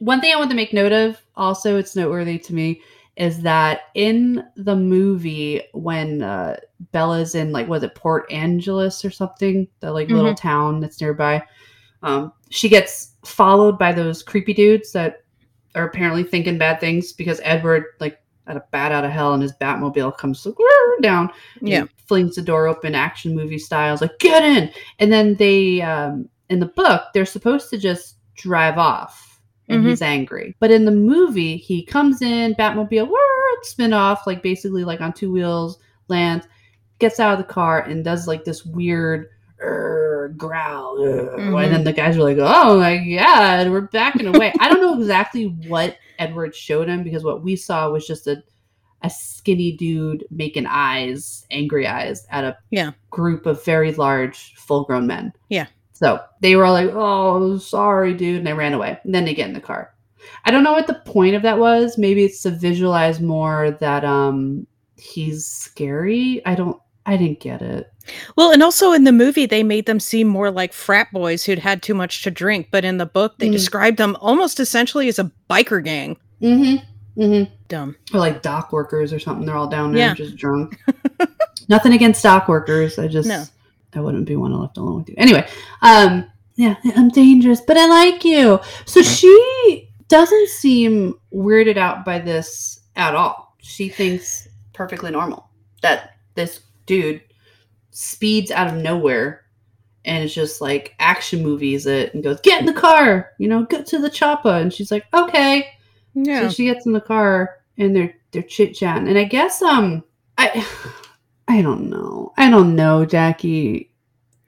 I had It's issues with that whole much. scene in the book or in the movie anyway, because in the book, the that's where the big reveal happens when they're sitting in the restaurant. Yeah. She guesses and he tells her that, well, you're not wrong. It's one of your Yeah. favorite things to say. I mean you're not wrong. Yeah. Um, but she doesn't go into the bookstore. She doesn't buy some stupid book about vampire lore. She doesn't go home and read it and then make the connections and it just yeah, she like actually that. never discovers anything on her own. It's literally a combination of what Edward and Jacob tell her. Yeah. And she's like, Oh, he must be a vampire. Mm-hmm. Like I Yeah. And that's why isn't she weirded out by that? Yeah, it seems like she accepts it way too easily. Like, what has she been exposed to in her life up to that point that he says, I'm a vampire? And she goes, oh, okay. Do you want your Coke? Because I'm kind of thirsty. Yeah. I mean, okay, Steve and I have been together for a long time. And if he came out tomorrow and was like, you know what, babe, I'm a vampire, I might actually need a few days. Yeah. I might just need a few days to internalize that. To, I'm going to accept it. And then I'm going to be angry because I'm going to be like, why didn't you turn me? Why have I been aging? Why do I have to look for gray hairs? Like, what? Why? Why? Yeah. Why am I dealing with metabolism issues? Like, why did you turn me? And then, and then maybe later on, it's going to be like, well, I have to give you credit because you're really good at hiding it. Yeah, yeah. But I still would need a few days just to figure it out. And it would probably be a really good excuse to go to Disney or go on a Disney cruise, something. You know, I, it would- would take that as an excuse opportunity. Okay, so what you're saying is if he is a vampire, I have to tell him that he has to reveal to you on like August 4th, maybe? No, no, no, because we already planned that one. So we need a new one. Oh, well, okay, between now and then then maybe it's it's like a two night stay at I don't know, the Polynesian or Okay. Grand Floridian. Which means I need him to come out like now. Yeah. Which now I'm going to be upset that he's not going to reveal to me that he's a vampire. So, like, I've just worked myself up into a frenzy. I'm sorry. women. okay, so speaking of the big reveal, so there, I guess we can consider we can take the big reveal into parts. So the part one being the fact that just the information is released and she understands it. Second would be the sun issue. She's like, "Why can you come in the sun?" He's like, "Oh no, we can. It doesn't do anything to us." But she's like, then why don't you come to school on sunny days? He's like, well, I really should show you. Yeah, it would So in the- expose us or something. Yeah. Yeah, because they fucking sparkle and they're shiny. And oh. um, yeah, so in the this is where it really, really departs from the book because in the book, this whole sequence of events is pretty relaxed. Like it's Mhm. not crazy. Nobody's angry. No, there's not all this like super, super melodramatic angst. Uh, but in the movie, it's almost like this montage of just I'm so angry, I'm so dangerous, ah, rah, I'm fucking spider monkeying through trees while I sparkle. That doesn't happen in the book. Like they plan a day where he's like, "We'll go hiking and we'll have a nice day, and I'll show it to you." So they walk up to this field. She struggles because she's fucking clumsy. Then he's like, "Hey, okay, here I'm going to show you," and he unbuttons his shirt and steps out into the sun, and he's just sparkly. And she's like, "Wow, you're pretty," which I mean, it is. Which- wait, and- and- Yeah, and in the in the book he does do a little bit of that whole okay, I'm going to run from one end of the clearing to the other and then I'm going to run back and hey, does this scare you? But that's it's not nearly the it whole was like more like screaming in her face or anything. like Yeah. that. It was more like joking. He's like, yeah, you know, we're all we're designed to be we're like the most efficient predators. Like everything about us is super appealing. Yeah, we Yeah, we you want to come closer to us, and then we just we smell good. And I'm like, oh, that's Mhm. nice. Um, he's like, but then all that stuff he does is sort of in a joking manner where he's like, not that it really matters because I fucking catch you and pulverize you before you'd even have a chance to like Yeah. be attracted to me. So in the movie, they take this opportunity where they could have easily enhanced the whole romance feel of it, where it, it is this sort of like, here we are, I'm opening myself up to you. You're really understanding everything about me now. This is a big secret. This is dangerous for me, dangerous for my family, blah, blah, blah, blah, blah, blah, blah, blah, blah. And they turn it into this like, how dare you love me? Look at me. I'm a monster. Shine. And now I'm going to spider monkey through the trees. Look what I can do. Ah! I'm like, oh my God. Never mind every yeah everything that he's showing her. He thinks that it's going to put her off a little bit more, but really all it's doing is making her think that's really cool. I mean, that would be me. I would be like, oh, that's really cool. Do it again. Do it again. No, no, do Can you imagine how quickly I would be able to get a beer from the fridge? Yeah. Ah, I'm angry and I sparkle. Yeah. Why they did that. I think that's really the part that turned me off the most during the movie. I'm like, ugh. Because then it doesn't go anywhere after that where she's. No, it's all It of a sudden they're walking into the school holding hands. She's like, "Well, if I'm breaking all the rules, just makes her seem more stupid. It's it's kind of the equivalent of in high school where a girl's just fall in love with some high school jock or whatever, but he's like, listen, I just I can't be tied down to one girl, you know? Like Mhm. I'm people find me attractive. I'm gonna have to, you know, date a lot. And I'm gonna have to treat you like shit in front of my jock friends. You know? Like mm-hmm. this is what I am. This is who I am. And sh- and the girl being like, "That's okay." like, that actually reminds me of a book and a movie. Uh, a book that was adapted into a movie, The Duff. oh yeah, Yeah. Which, if you've seen the movie, the book is so different. So yeah. different. That's what I've heard. Yeah, Was it stand book for, is like, actually really good. or whatever? uh, designated ugly fat friend. Oh yeah, that would that's the equivalent. It's like, listen, you're gonna be my duff. I really like you. It's cool. You know, we. But we're gonna have to keep this on the down low, and don't be Yeah. surprised if I call you a fat bitch at school. So Yeah, and she's like, "That's okay. I love you. Yeah. Will you watch me while I sleep tonight?" Like, I, I love how the when we were watching the movies and Annabelle and Norrin were sitting at the uh, the bar and just he's saying I like to watch you sleep and then we just hear cracking up coming from the, the they're like, "That's corner of the creepy." I'm like, "It is creepy. Yeah. Keep your windows locked." Why aren't you calling your father who is the chief of police? Yeah. Because I no, I love him. I love him. No, no you don't. You don't know what love is. okay, so let's talk about okay, so now they're a couple because that's all it took was for him to scream at her in a field while sparkling and then, you know, run her through the trees like a like a like a chimp. Like I, I don't know what was going on there. Hmm. So now they're a thing. They made it official in the clearing. Um, and he invites her over to his house. I want to talk about this house for a minute. The house in the movie is stunning. It's a real house in Oregon. Um, you can look it up. Stunning house. But it is not the house that is described in the book. It is totally modern in the movie. Yeah, it's like uh, all glass and new wood. Like It's 90 very degree angles everywhere. There's no slopes or anything. Yeah, It's just boxes on boxes of glass. But it is beautiful. We're not taking anything away from this house. I just want to understand how they took a house that was described as being over a hundred years old, white, quaint, wraparound porch. It's essentially a Victorian mansion. Yes. Where did we get like the contemporary cliff diver house? Like, I what? That house in the movie actually looks a little bit like Fallingwater, the Frank Lloyd Wright house in Yeah, Pennsylvania. mhm. Yeah. yeah, yeah, yeah. It's very, very avant-garde house. Mhm. Beautiful, but not a, you know, century old Victorian mansion. Yeah. It's as old as Edward. Yeah. So anyway, I feel like that just would have been I don't know what they. mm, I don't know. I don't know. I don't know what they were trying to Well, do. but- I, mean that that also brings up because the first time she goes to the house in the movie, they're making dinner for her, or whatever, and she ate already, and Rosalie's in there, and she's holding the bowl of salad, and she throws it Oh, on yeah. the floor because she gets so pissed off.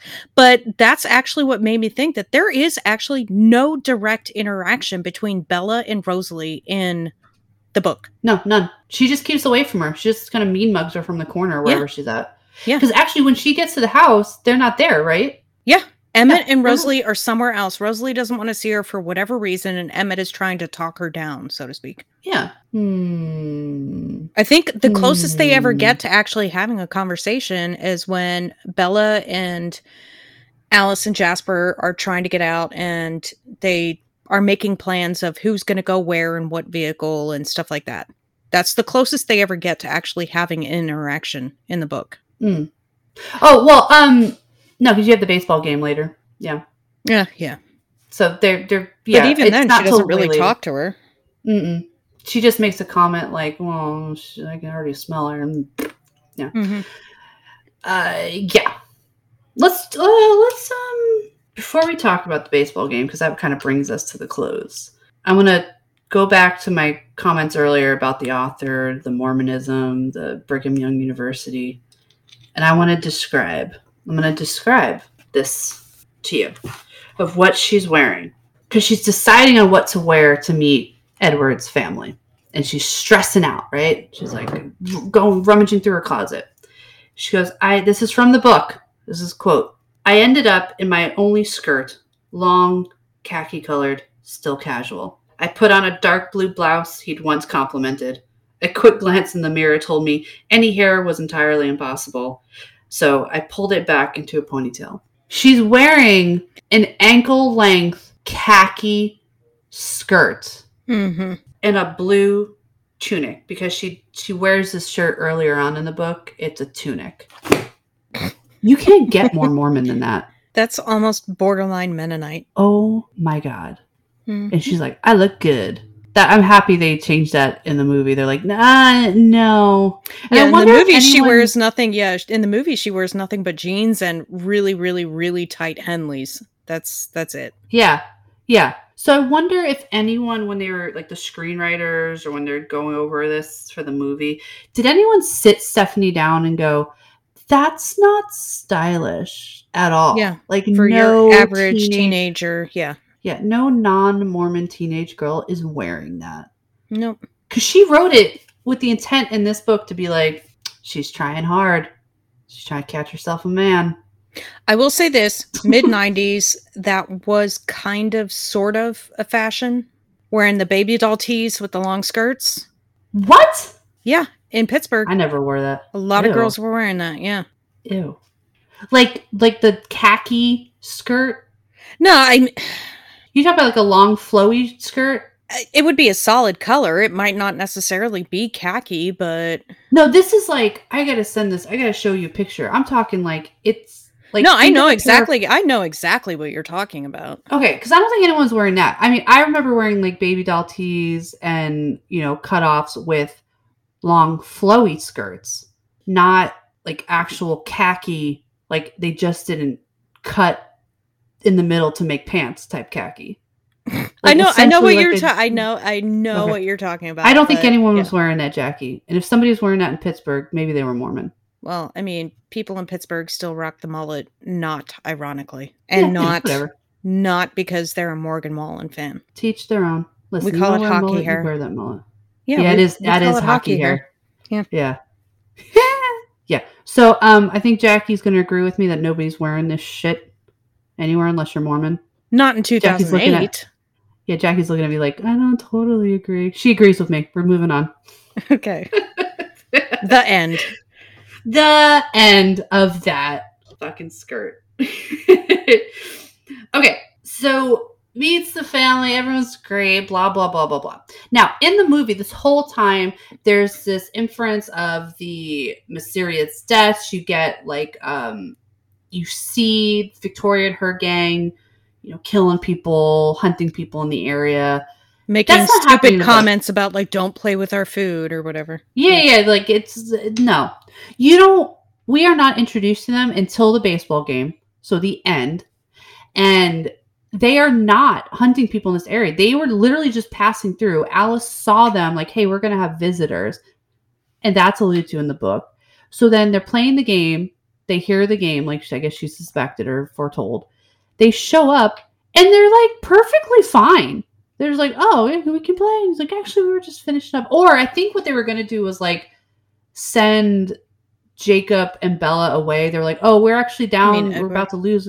Yeah, uh, Yeah. sorry, Edward and um, Bella away because they're like, oh, we're actually like down a few players, so you can play with us. Like they were going to continue game. It was fine, and they and they they just asked that, yeah, as you pass through, li- listen, like please don't hunt in this area because we Mhm. maintain a residency here. And they're like, oh, that's odd, but okay, yeah, no, we won't do that. That's fine. They were being very very polite, and it does sort of happen the way it does in the movie where the wind blows and Bella's scent is wafted and all the vampires are like, you know, like the dog squirrel.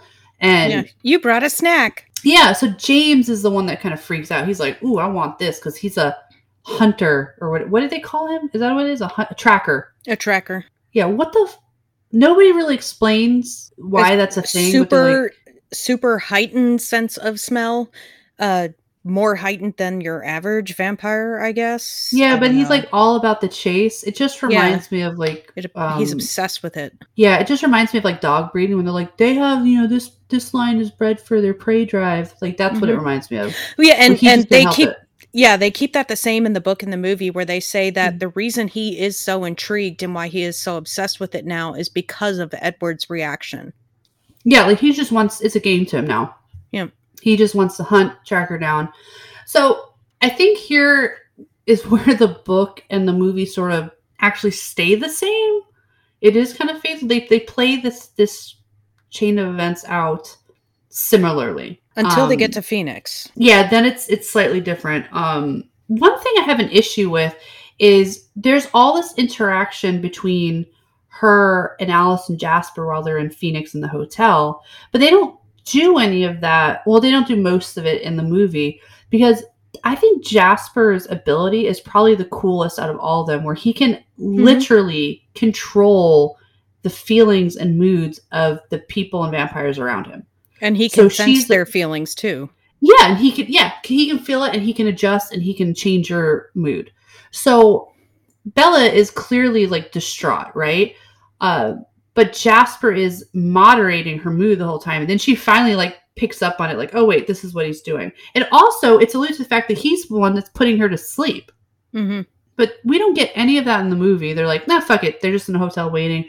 Alice sees a, a picture and draws it, and she's like, "That's my ballet studio." And I remember looking at what she was drawing, and I'm like, "What? What? No, I would not look at that and go. I remember that from when I was eight years old. No, well yeah because in in the book it doesn't take her it, it takes her a while to finally see oh wait that looks like a ballet studio it might be Yeah. the one that i went to but i'm not 100% sure because in the in the movie she looks at it she's like i know exactly where that is no you don't yeah, no, no, you don't. No, you don't.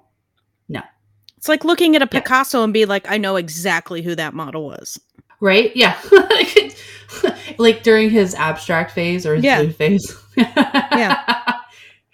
Uh, yeah, yeah. So there's that. Um, also, James sort of lures her away because she's stu- oh, this is so stupid. she, yeah So she gets stupid. away at the airport which never happens in the movie No, she, She just goes- leaves the hotel. Yeah, in the movie, she just leaves the hotel while Alice and Jasper are at the front counter checking out or whatever. because they can't hear her, smell her, sense her. Alice can't see her future, like because that's that's not a thing. We just suspend all of the abilities for that those thirty seconds. Yeah, and the yeah, they go to the airport to pick up Edward, and she remembers because she's familiar with the layout of the airport that there's a way to get out of one bathroom and get outside, uh, or get to the elevators to go down to take a taxi or whatever. That Yeah, because I think Jasper wouldn't one be able to bathroom connects to terminals or something. It has a second exit, Yeah, yeah, so it's it's probably like okay, you know Tyson's. yeah, Uh, if you're over by the entrance where the Olivia macaron places and uh, the Victoria's Secret and then the Hyatt Uh-huh. Regency is right outside, yeah. there is an entrance to a hallway that takes you to a bathroom. That same bathroom you can access from the main hallway. So I think it's one of those situations. So it's like you can get into and out of the bathroom Yeah, yeah, got it. two separate locations that you can't see the other one.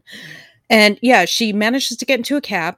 Cab takes her to her house because James had called the number at the hotel and said, Go to your house. There's going to be a number there. You have to call it, which never happens in the movie. Also, can we talk about how, like, we know she's already proven that the vampire thing doesn't actually scare her. Like, I love you. But now we have actual scary vampire. Mm-hmm. Like, legitimately, there's there's nothing she's gotten from him that says, you know what? I'm going to keep my promises. The only thing he you." wants to do is kill her. And she's like, okay.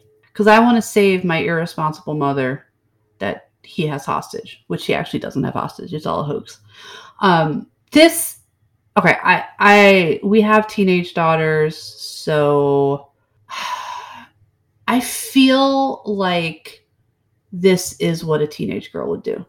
Like, oh, scary vampire gonna kill me. I'll just go. He'll kill. He'll Mhm. kill me and definitely let my mom go oh yeah, what no but the fact that you you know how many are there? Six six vampires? Seven? Two four six seven vampires. She knows Yeah. she knows seven vampires but she's gonna go tango with this one vampire all by herself all by herself. Inflated sense of self. because that one vampire says i'll know if you bring people. Uh, okay like i got seven. Mm-hmm. I got seven grown ass, one of them super buff, one of them super fast, and one of them super bitchy. Like they gonna fuck you up. And another I'm one is super, him. super, super old. Mm-hmm. So he's seen some shit. He has knows some things. shit. Yeah, but no, she goes on her own. And oh no, her mom's not there. It was a trick. Oh, how unexpected. And when Mel says how unexpected, she means totally expected. Yeah, like this is, I saw that coming a mile away. Yep. Uh, but can we, okay, before though, uh, we got a little bit ahead of ourselves because from the game, James is like, "That's it, I'm hunting her." Edward reads his mind. Alice sees the future. They're like, "We got to get you out of here," right? Um, it's this is what I understand. Instead of them just like creating a perimeter around her house, and if they did come, just fighting them because it's it's literally seven against two because Laurent wants nothing to do with it. He's like, listen, they're kind of they're fucked up, they're dangerous, be careful, but I'm out. I got nothing to do with this. Um so they come up with this really convoluted plan where like we're gonna we're gonna have them chase us this way and then the other one's gonna go that way and then you're gonna go to phoenix with alice and jasper and blah blah blah like we're gonna separate it's like that scene in a horror movie where they're like we should split up no Don't no, do it. You shouldn't. Don't because what do you're it. doing is you're making the odds better for the bad guy. Because they're Yeah. like, well, there's seven of you, can't come at you head on. But if there's two of you, then I maybe maybe the odds are a bit more in my favor. Or granted, there's I got one of you by yourself. That's it. Like it's game on. No, so like we should split up. No, you fucking shouldn't. You shouldn't. So they do because I don't think we'd have like a climax in this movie whatsoever or this story if we didn't introduce some bullshit like this. Um, but Bella goes home and her thing is, I'm going to hurt Charlie's feelings, so he lets me go. Okay.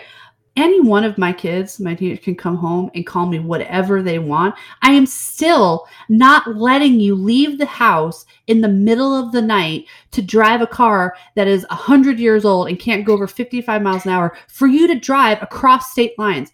Nonetheless, not just one state line, several state lines. No, Yeah. I'm not doing it.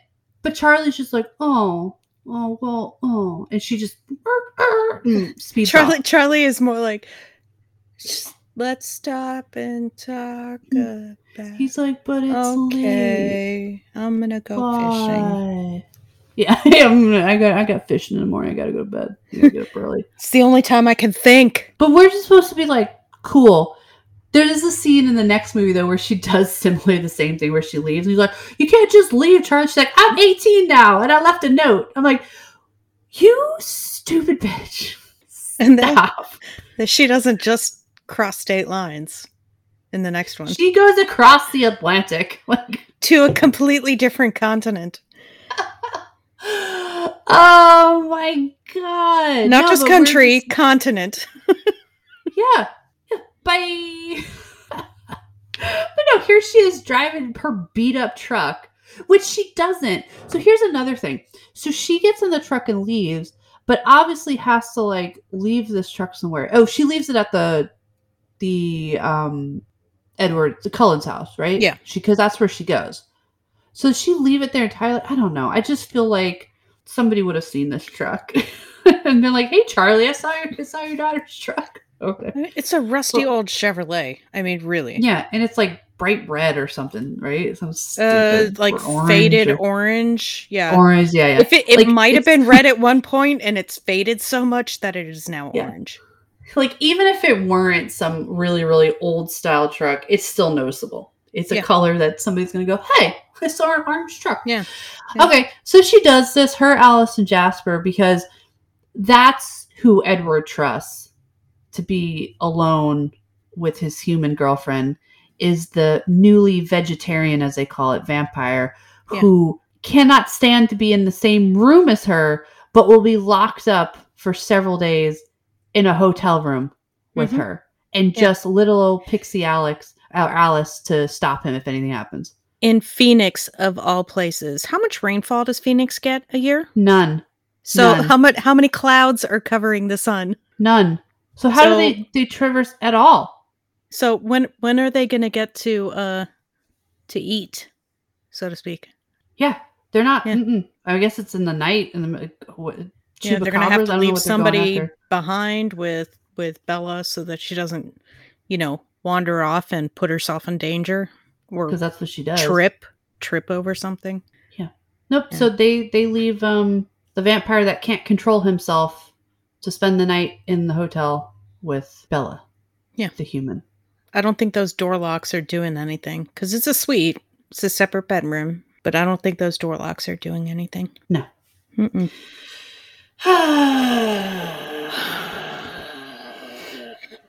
Hey Mel, how did you how did you feel about it? There's just. Do you know what? Also, here I I said this last week about the author. I feel like this is another situation where I have an author who has not experienced the real world. And this is fantasy, so nobody's saying that it has to be.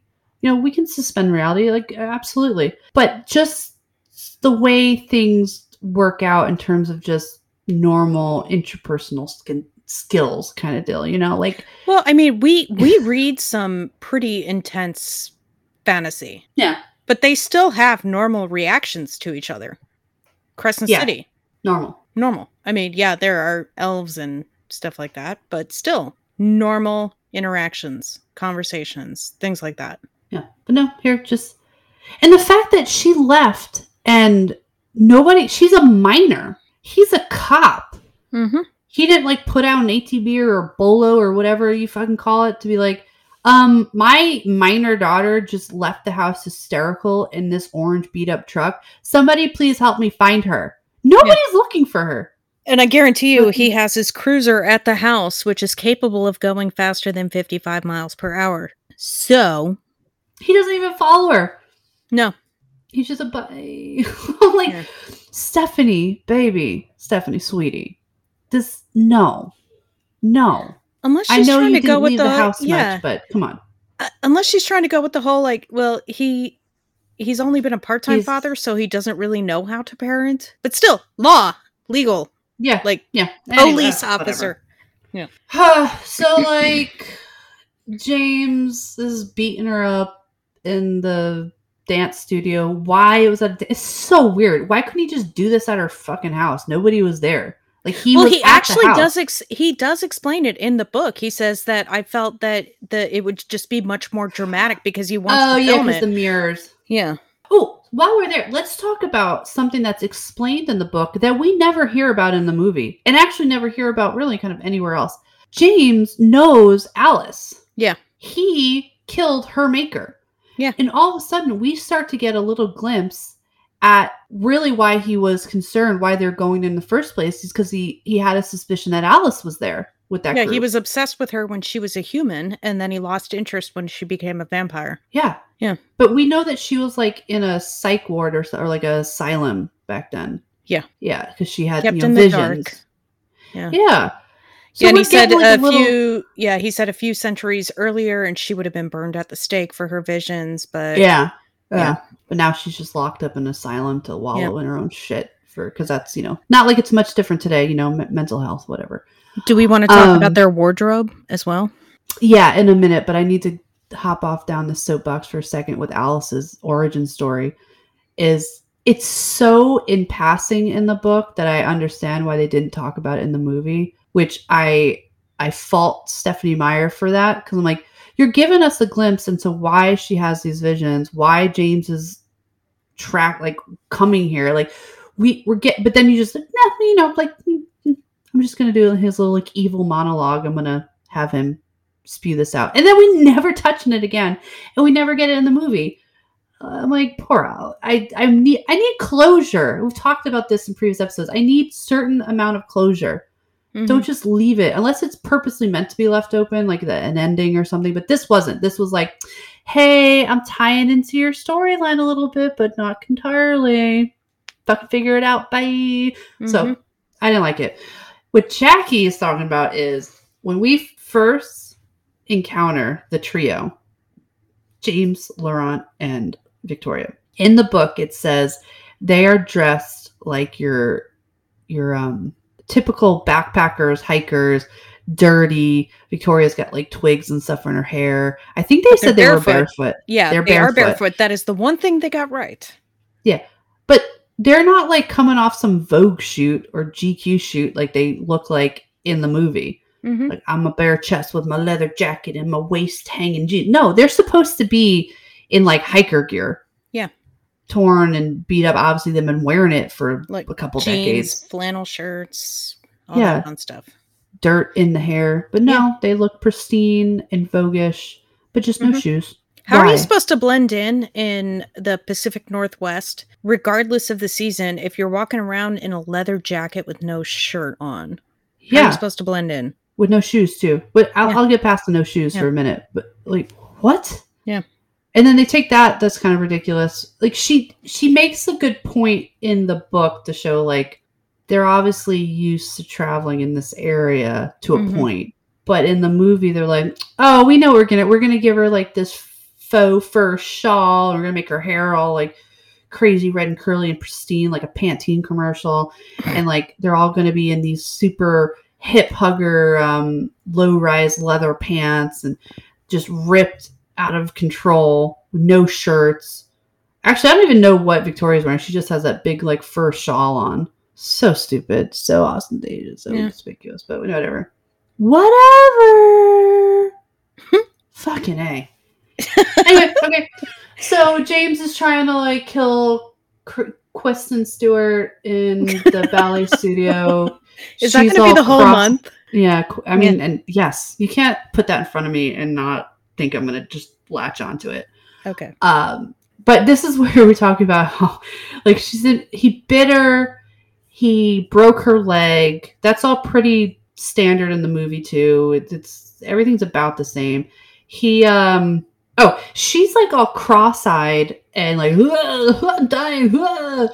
Um, but then out of nowhere, Edward and them show up. So in the book, it makes more sense because we already know that Edward and them are heading down because Alice's vision changed and they lost them. I think in the movie, it's not as clear that it really does seem like she is on her own. Mhm. Nobody's going to know where she's at. But they Yeah. all show up. They all kill James. But from what I remember is she doesn't see it. They take her away. Um, Edward does like suck the venom out because apparently a, a vampire bite's like a rattlesnake bite. You just suck the venom out Mhm. and you're good. Um, they do that, and then she ends up in a hospital. But in the movie, they're doing this weird little like bonfire ritual dance, killing James. I mean, it's not really. Well, they they that's what it talk about like. later how the dance studio was burned to the ground. yeah, yeah, yeah, yeah. Yeah. Because that's not strange. No. uh, and then Bella wakes up in a hospital, like really in bad shape. Yeah, and I don't I don't know if it really if it's really important, but in the in the book Edward is there, her mom is not in the room. Uh, Yeah. Edward is there when she wakes up, but in the movie it's her mom whose face is hovering like 2 inches away from her face. Yes, and these are notes I made about this where I'm going to go back to their parent. Her parents are shit parents because it is Edward in the book that's there. The mom does. He's like she's down in the gift She's shop getting or coffee something. or something. I don't know. yeah. Getting something to So- eat.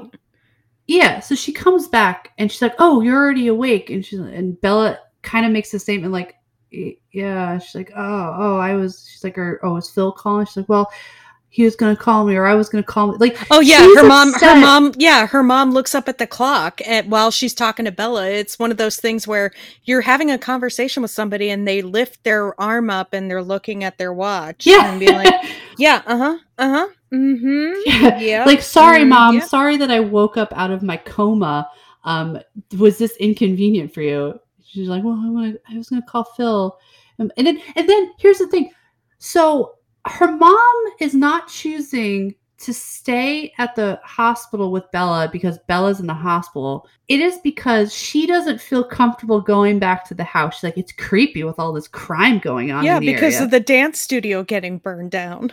Yeah, not that anyone's been at the house rummaging No. through her shit. Like she doesn't know that. She just is uncomfortable because there's so much crime going on. So that's why she's staying at the hospital, not to stay by her daughter's side, who is whose life has been in critical condition up to this point in the ICU, is hooked up to machines, and no, not not because of that. shit mother, shit mother. Uh, Mel, you and I are amazing mothers. Yeah, we are. Yeah. I mean, our kids are alive and they make Yeah. fun of Twilight, so I feel like um We've succeeded. Yeah. so all right, so she gets to the hospital and now he takes her to prom, right? Yeah. Oh, here's another thing. Um they're in the movie they're only talking about prom. But in the book there are two dances. There's like the Sadie Hawkins, I think that's where like the girl It's yeah, it's kind of a girl's choice they call it, but it's yeah. it's a Sadie I think Hawkins. It's a Sadie. Yeah. Yeah. So the it, the first dance is supposed to be a girls. Bella doesn't go to that, but the second one that she does go to is prom, which she wasn't plan like it- she. They tricked her into going. Like they got her all dressed up and stuff. She thought it was some other different. Yeah, in the in the book, I don't know. I don't understand why she wouldn't make the connection because I've been to high school, up going up to prom, leading up to prom, the two weeks or whatever. All you see is posters everywhere about prom, prom, prom, prom, prom, prom. And Yeah. then, yeah, it like you said, they essentially have to trick her into going. Like, why do you think you're going to somebody's house and getting dressed up and your hair done and makeup done and stuff like that? Like, I thought it was some weird vampire holiday. I thought you were going to turn me. No, no. Yeah, everyone's No. like, "You dumb bitch." Yeah, but in the So movie, she to- goes voluntarily. Yeah, she's like, all right, I'll go to prom with you. Um, and also she's like at her Charlie's house, Mhm. not at the Cullens house. Not Yep. that it matters, like whatever.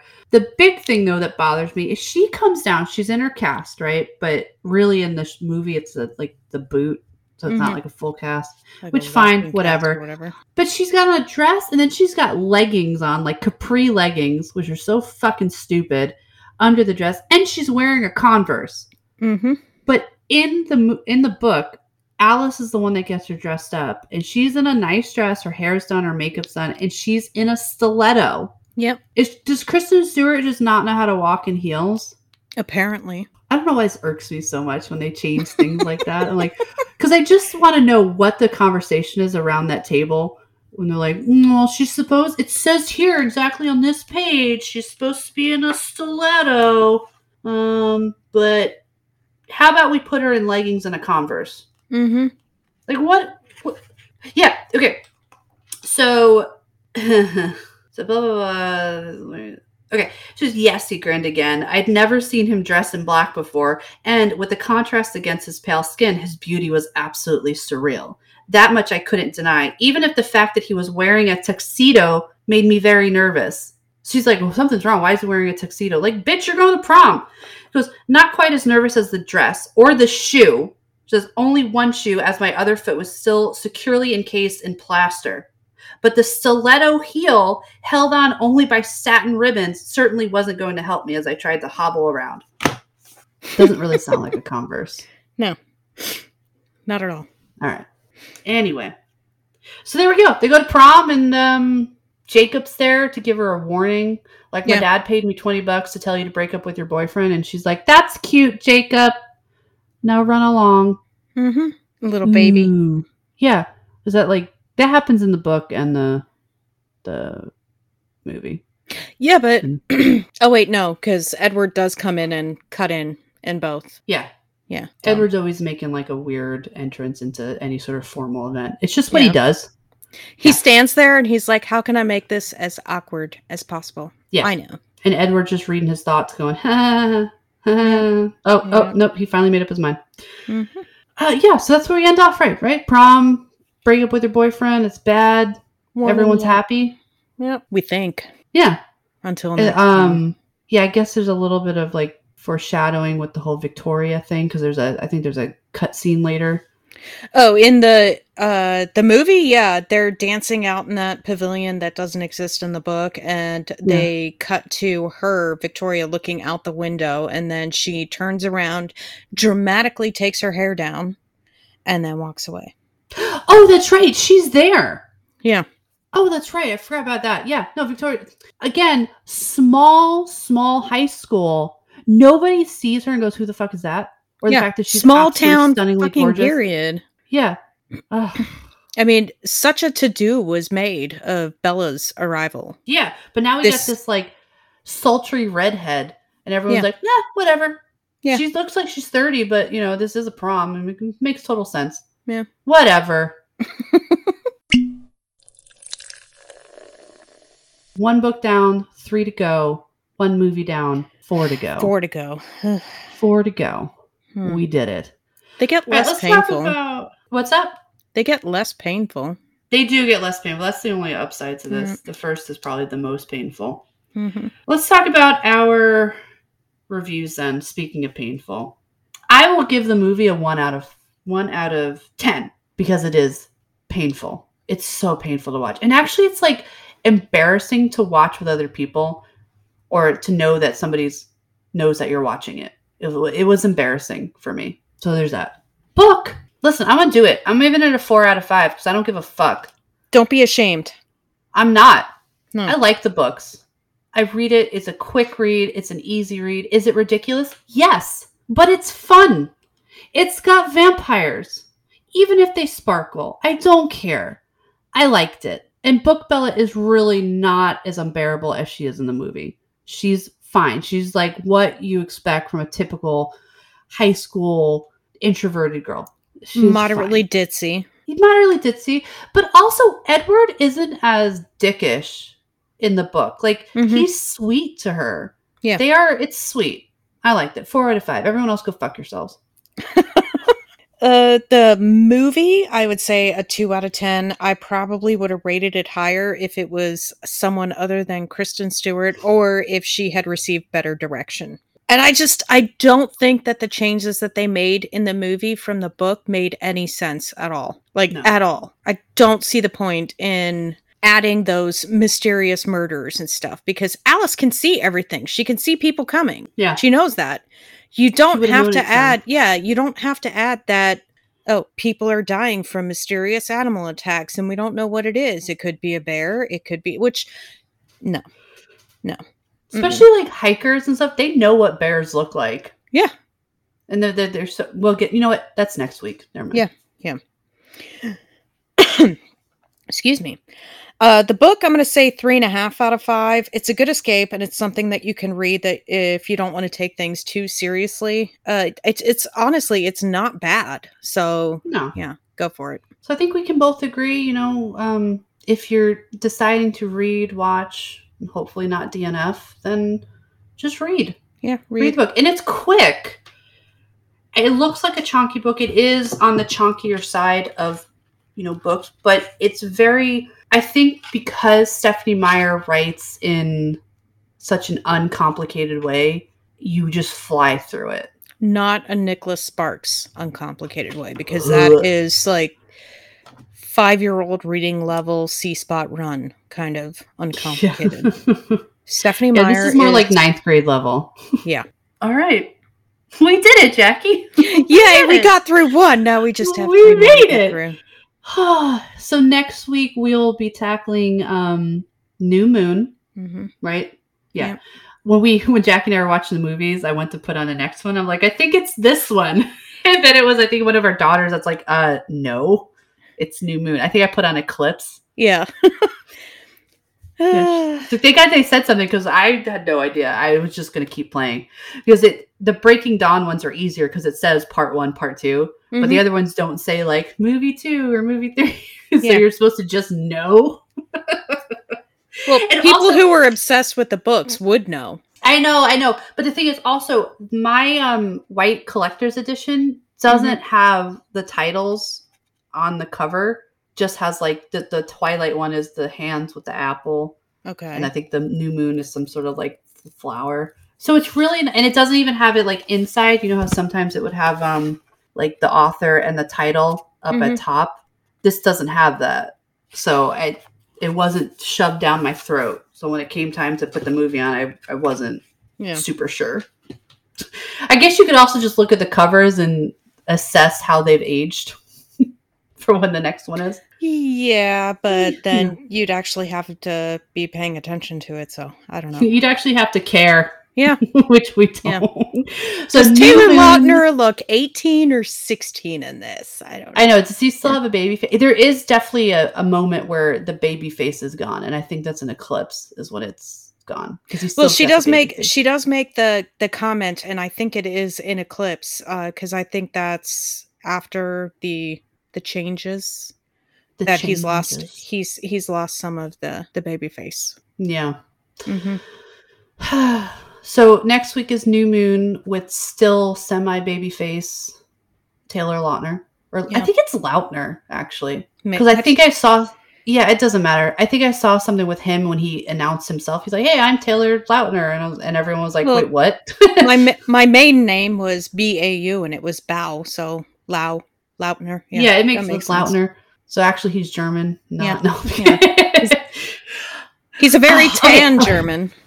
yeah, which they exist. Yeah. uh, yeah. So next week we will be doing New Moon.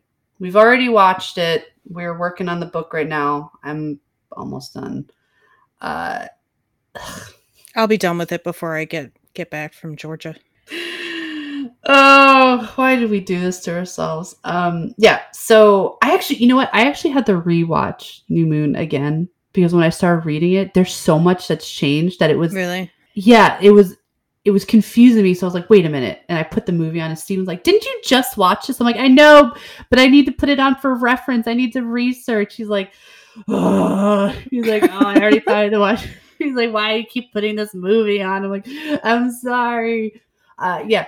So I, had, I did have to put it on again. I might actually put it on a third time because there's still stuff that I'm like, wait, is this what happened? I was I was thinking I was gonna have to watch it again. Okay, maybe when you get back, we'll watch it again. Okay. do it again. So we'll we will be super prepared for next week, guys. So you know, gotta love Twilight We're gonna eat, Uh, breathe, uh, sleep, Twilight. for all of June. So, So we're gonna be until like really, really skinny by the end of the month. um, until then, guys, hope you're following along. Uh, if you do listen to this, go ahead and send us your um, favorite Twilight memes, favorite Twilight gifts, favorite Twilight quotes, reviews, whatever it is, um, or any of your your Pride Month uh, memes and gifts and and you know quotes and stuff. We we love them. We'll post them. We'll feature them on our social media, and, and if we get them before we record for the next weeks, we will also post them during the episode because there are some good ones out there. And Mhm. if you've made some, please share them with us because we definitely want to feature them because they are absolutely amazing. Um, so, yep, I just lost my AirPod. that happened.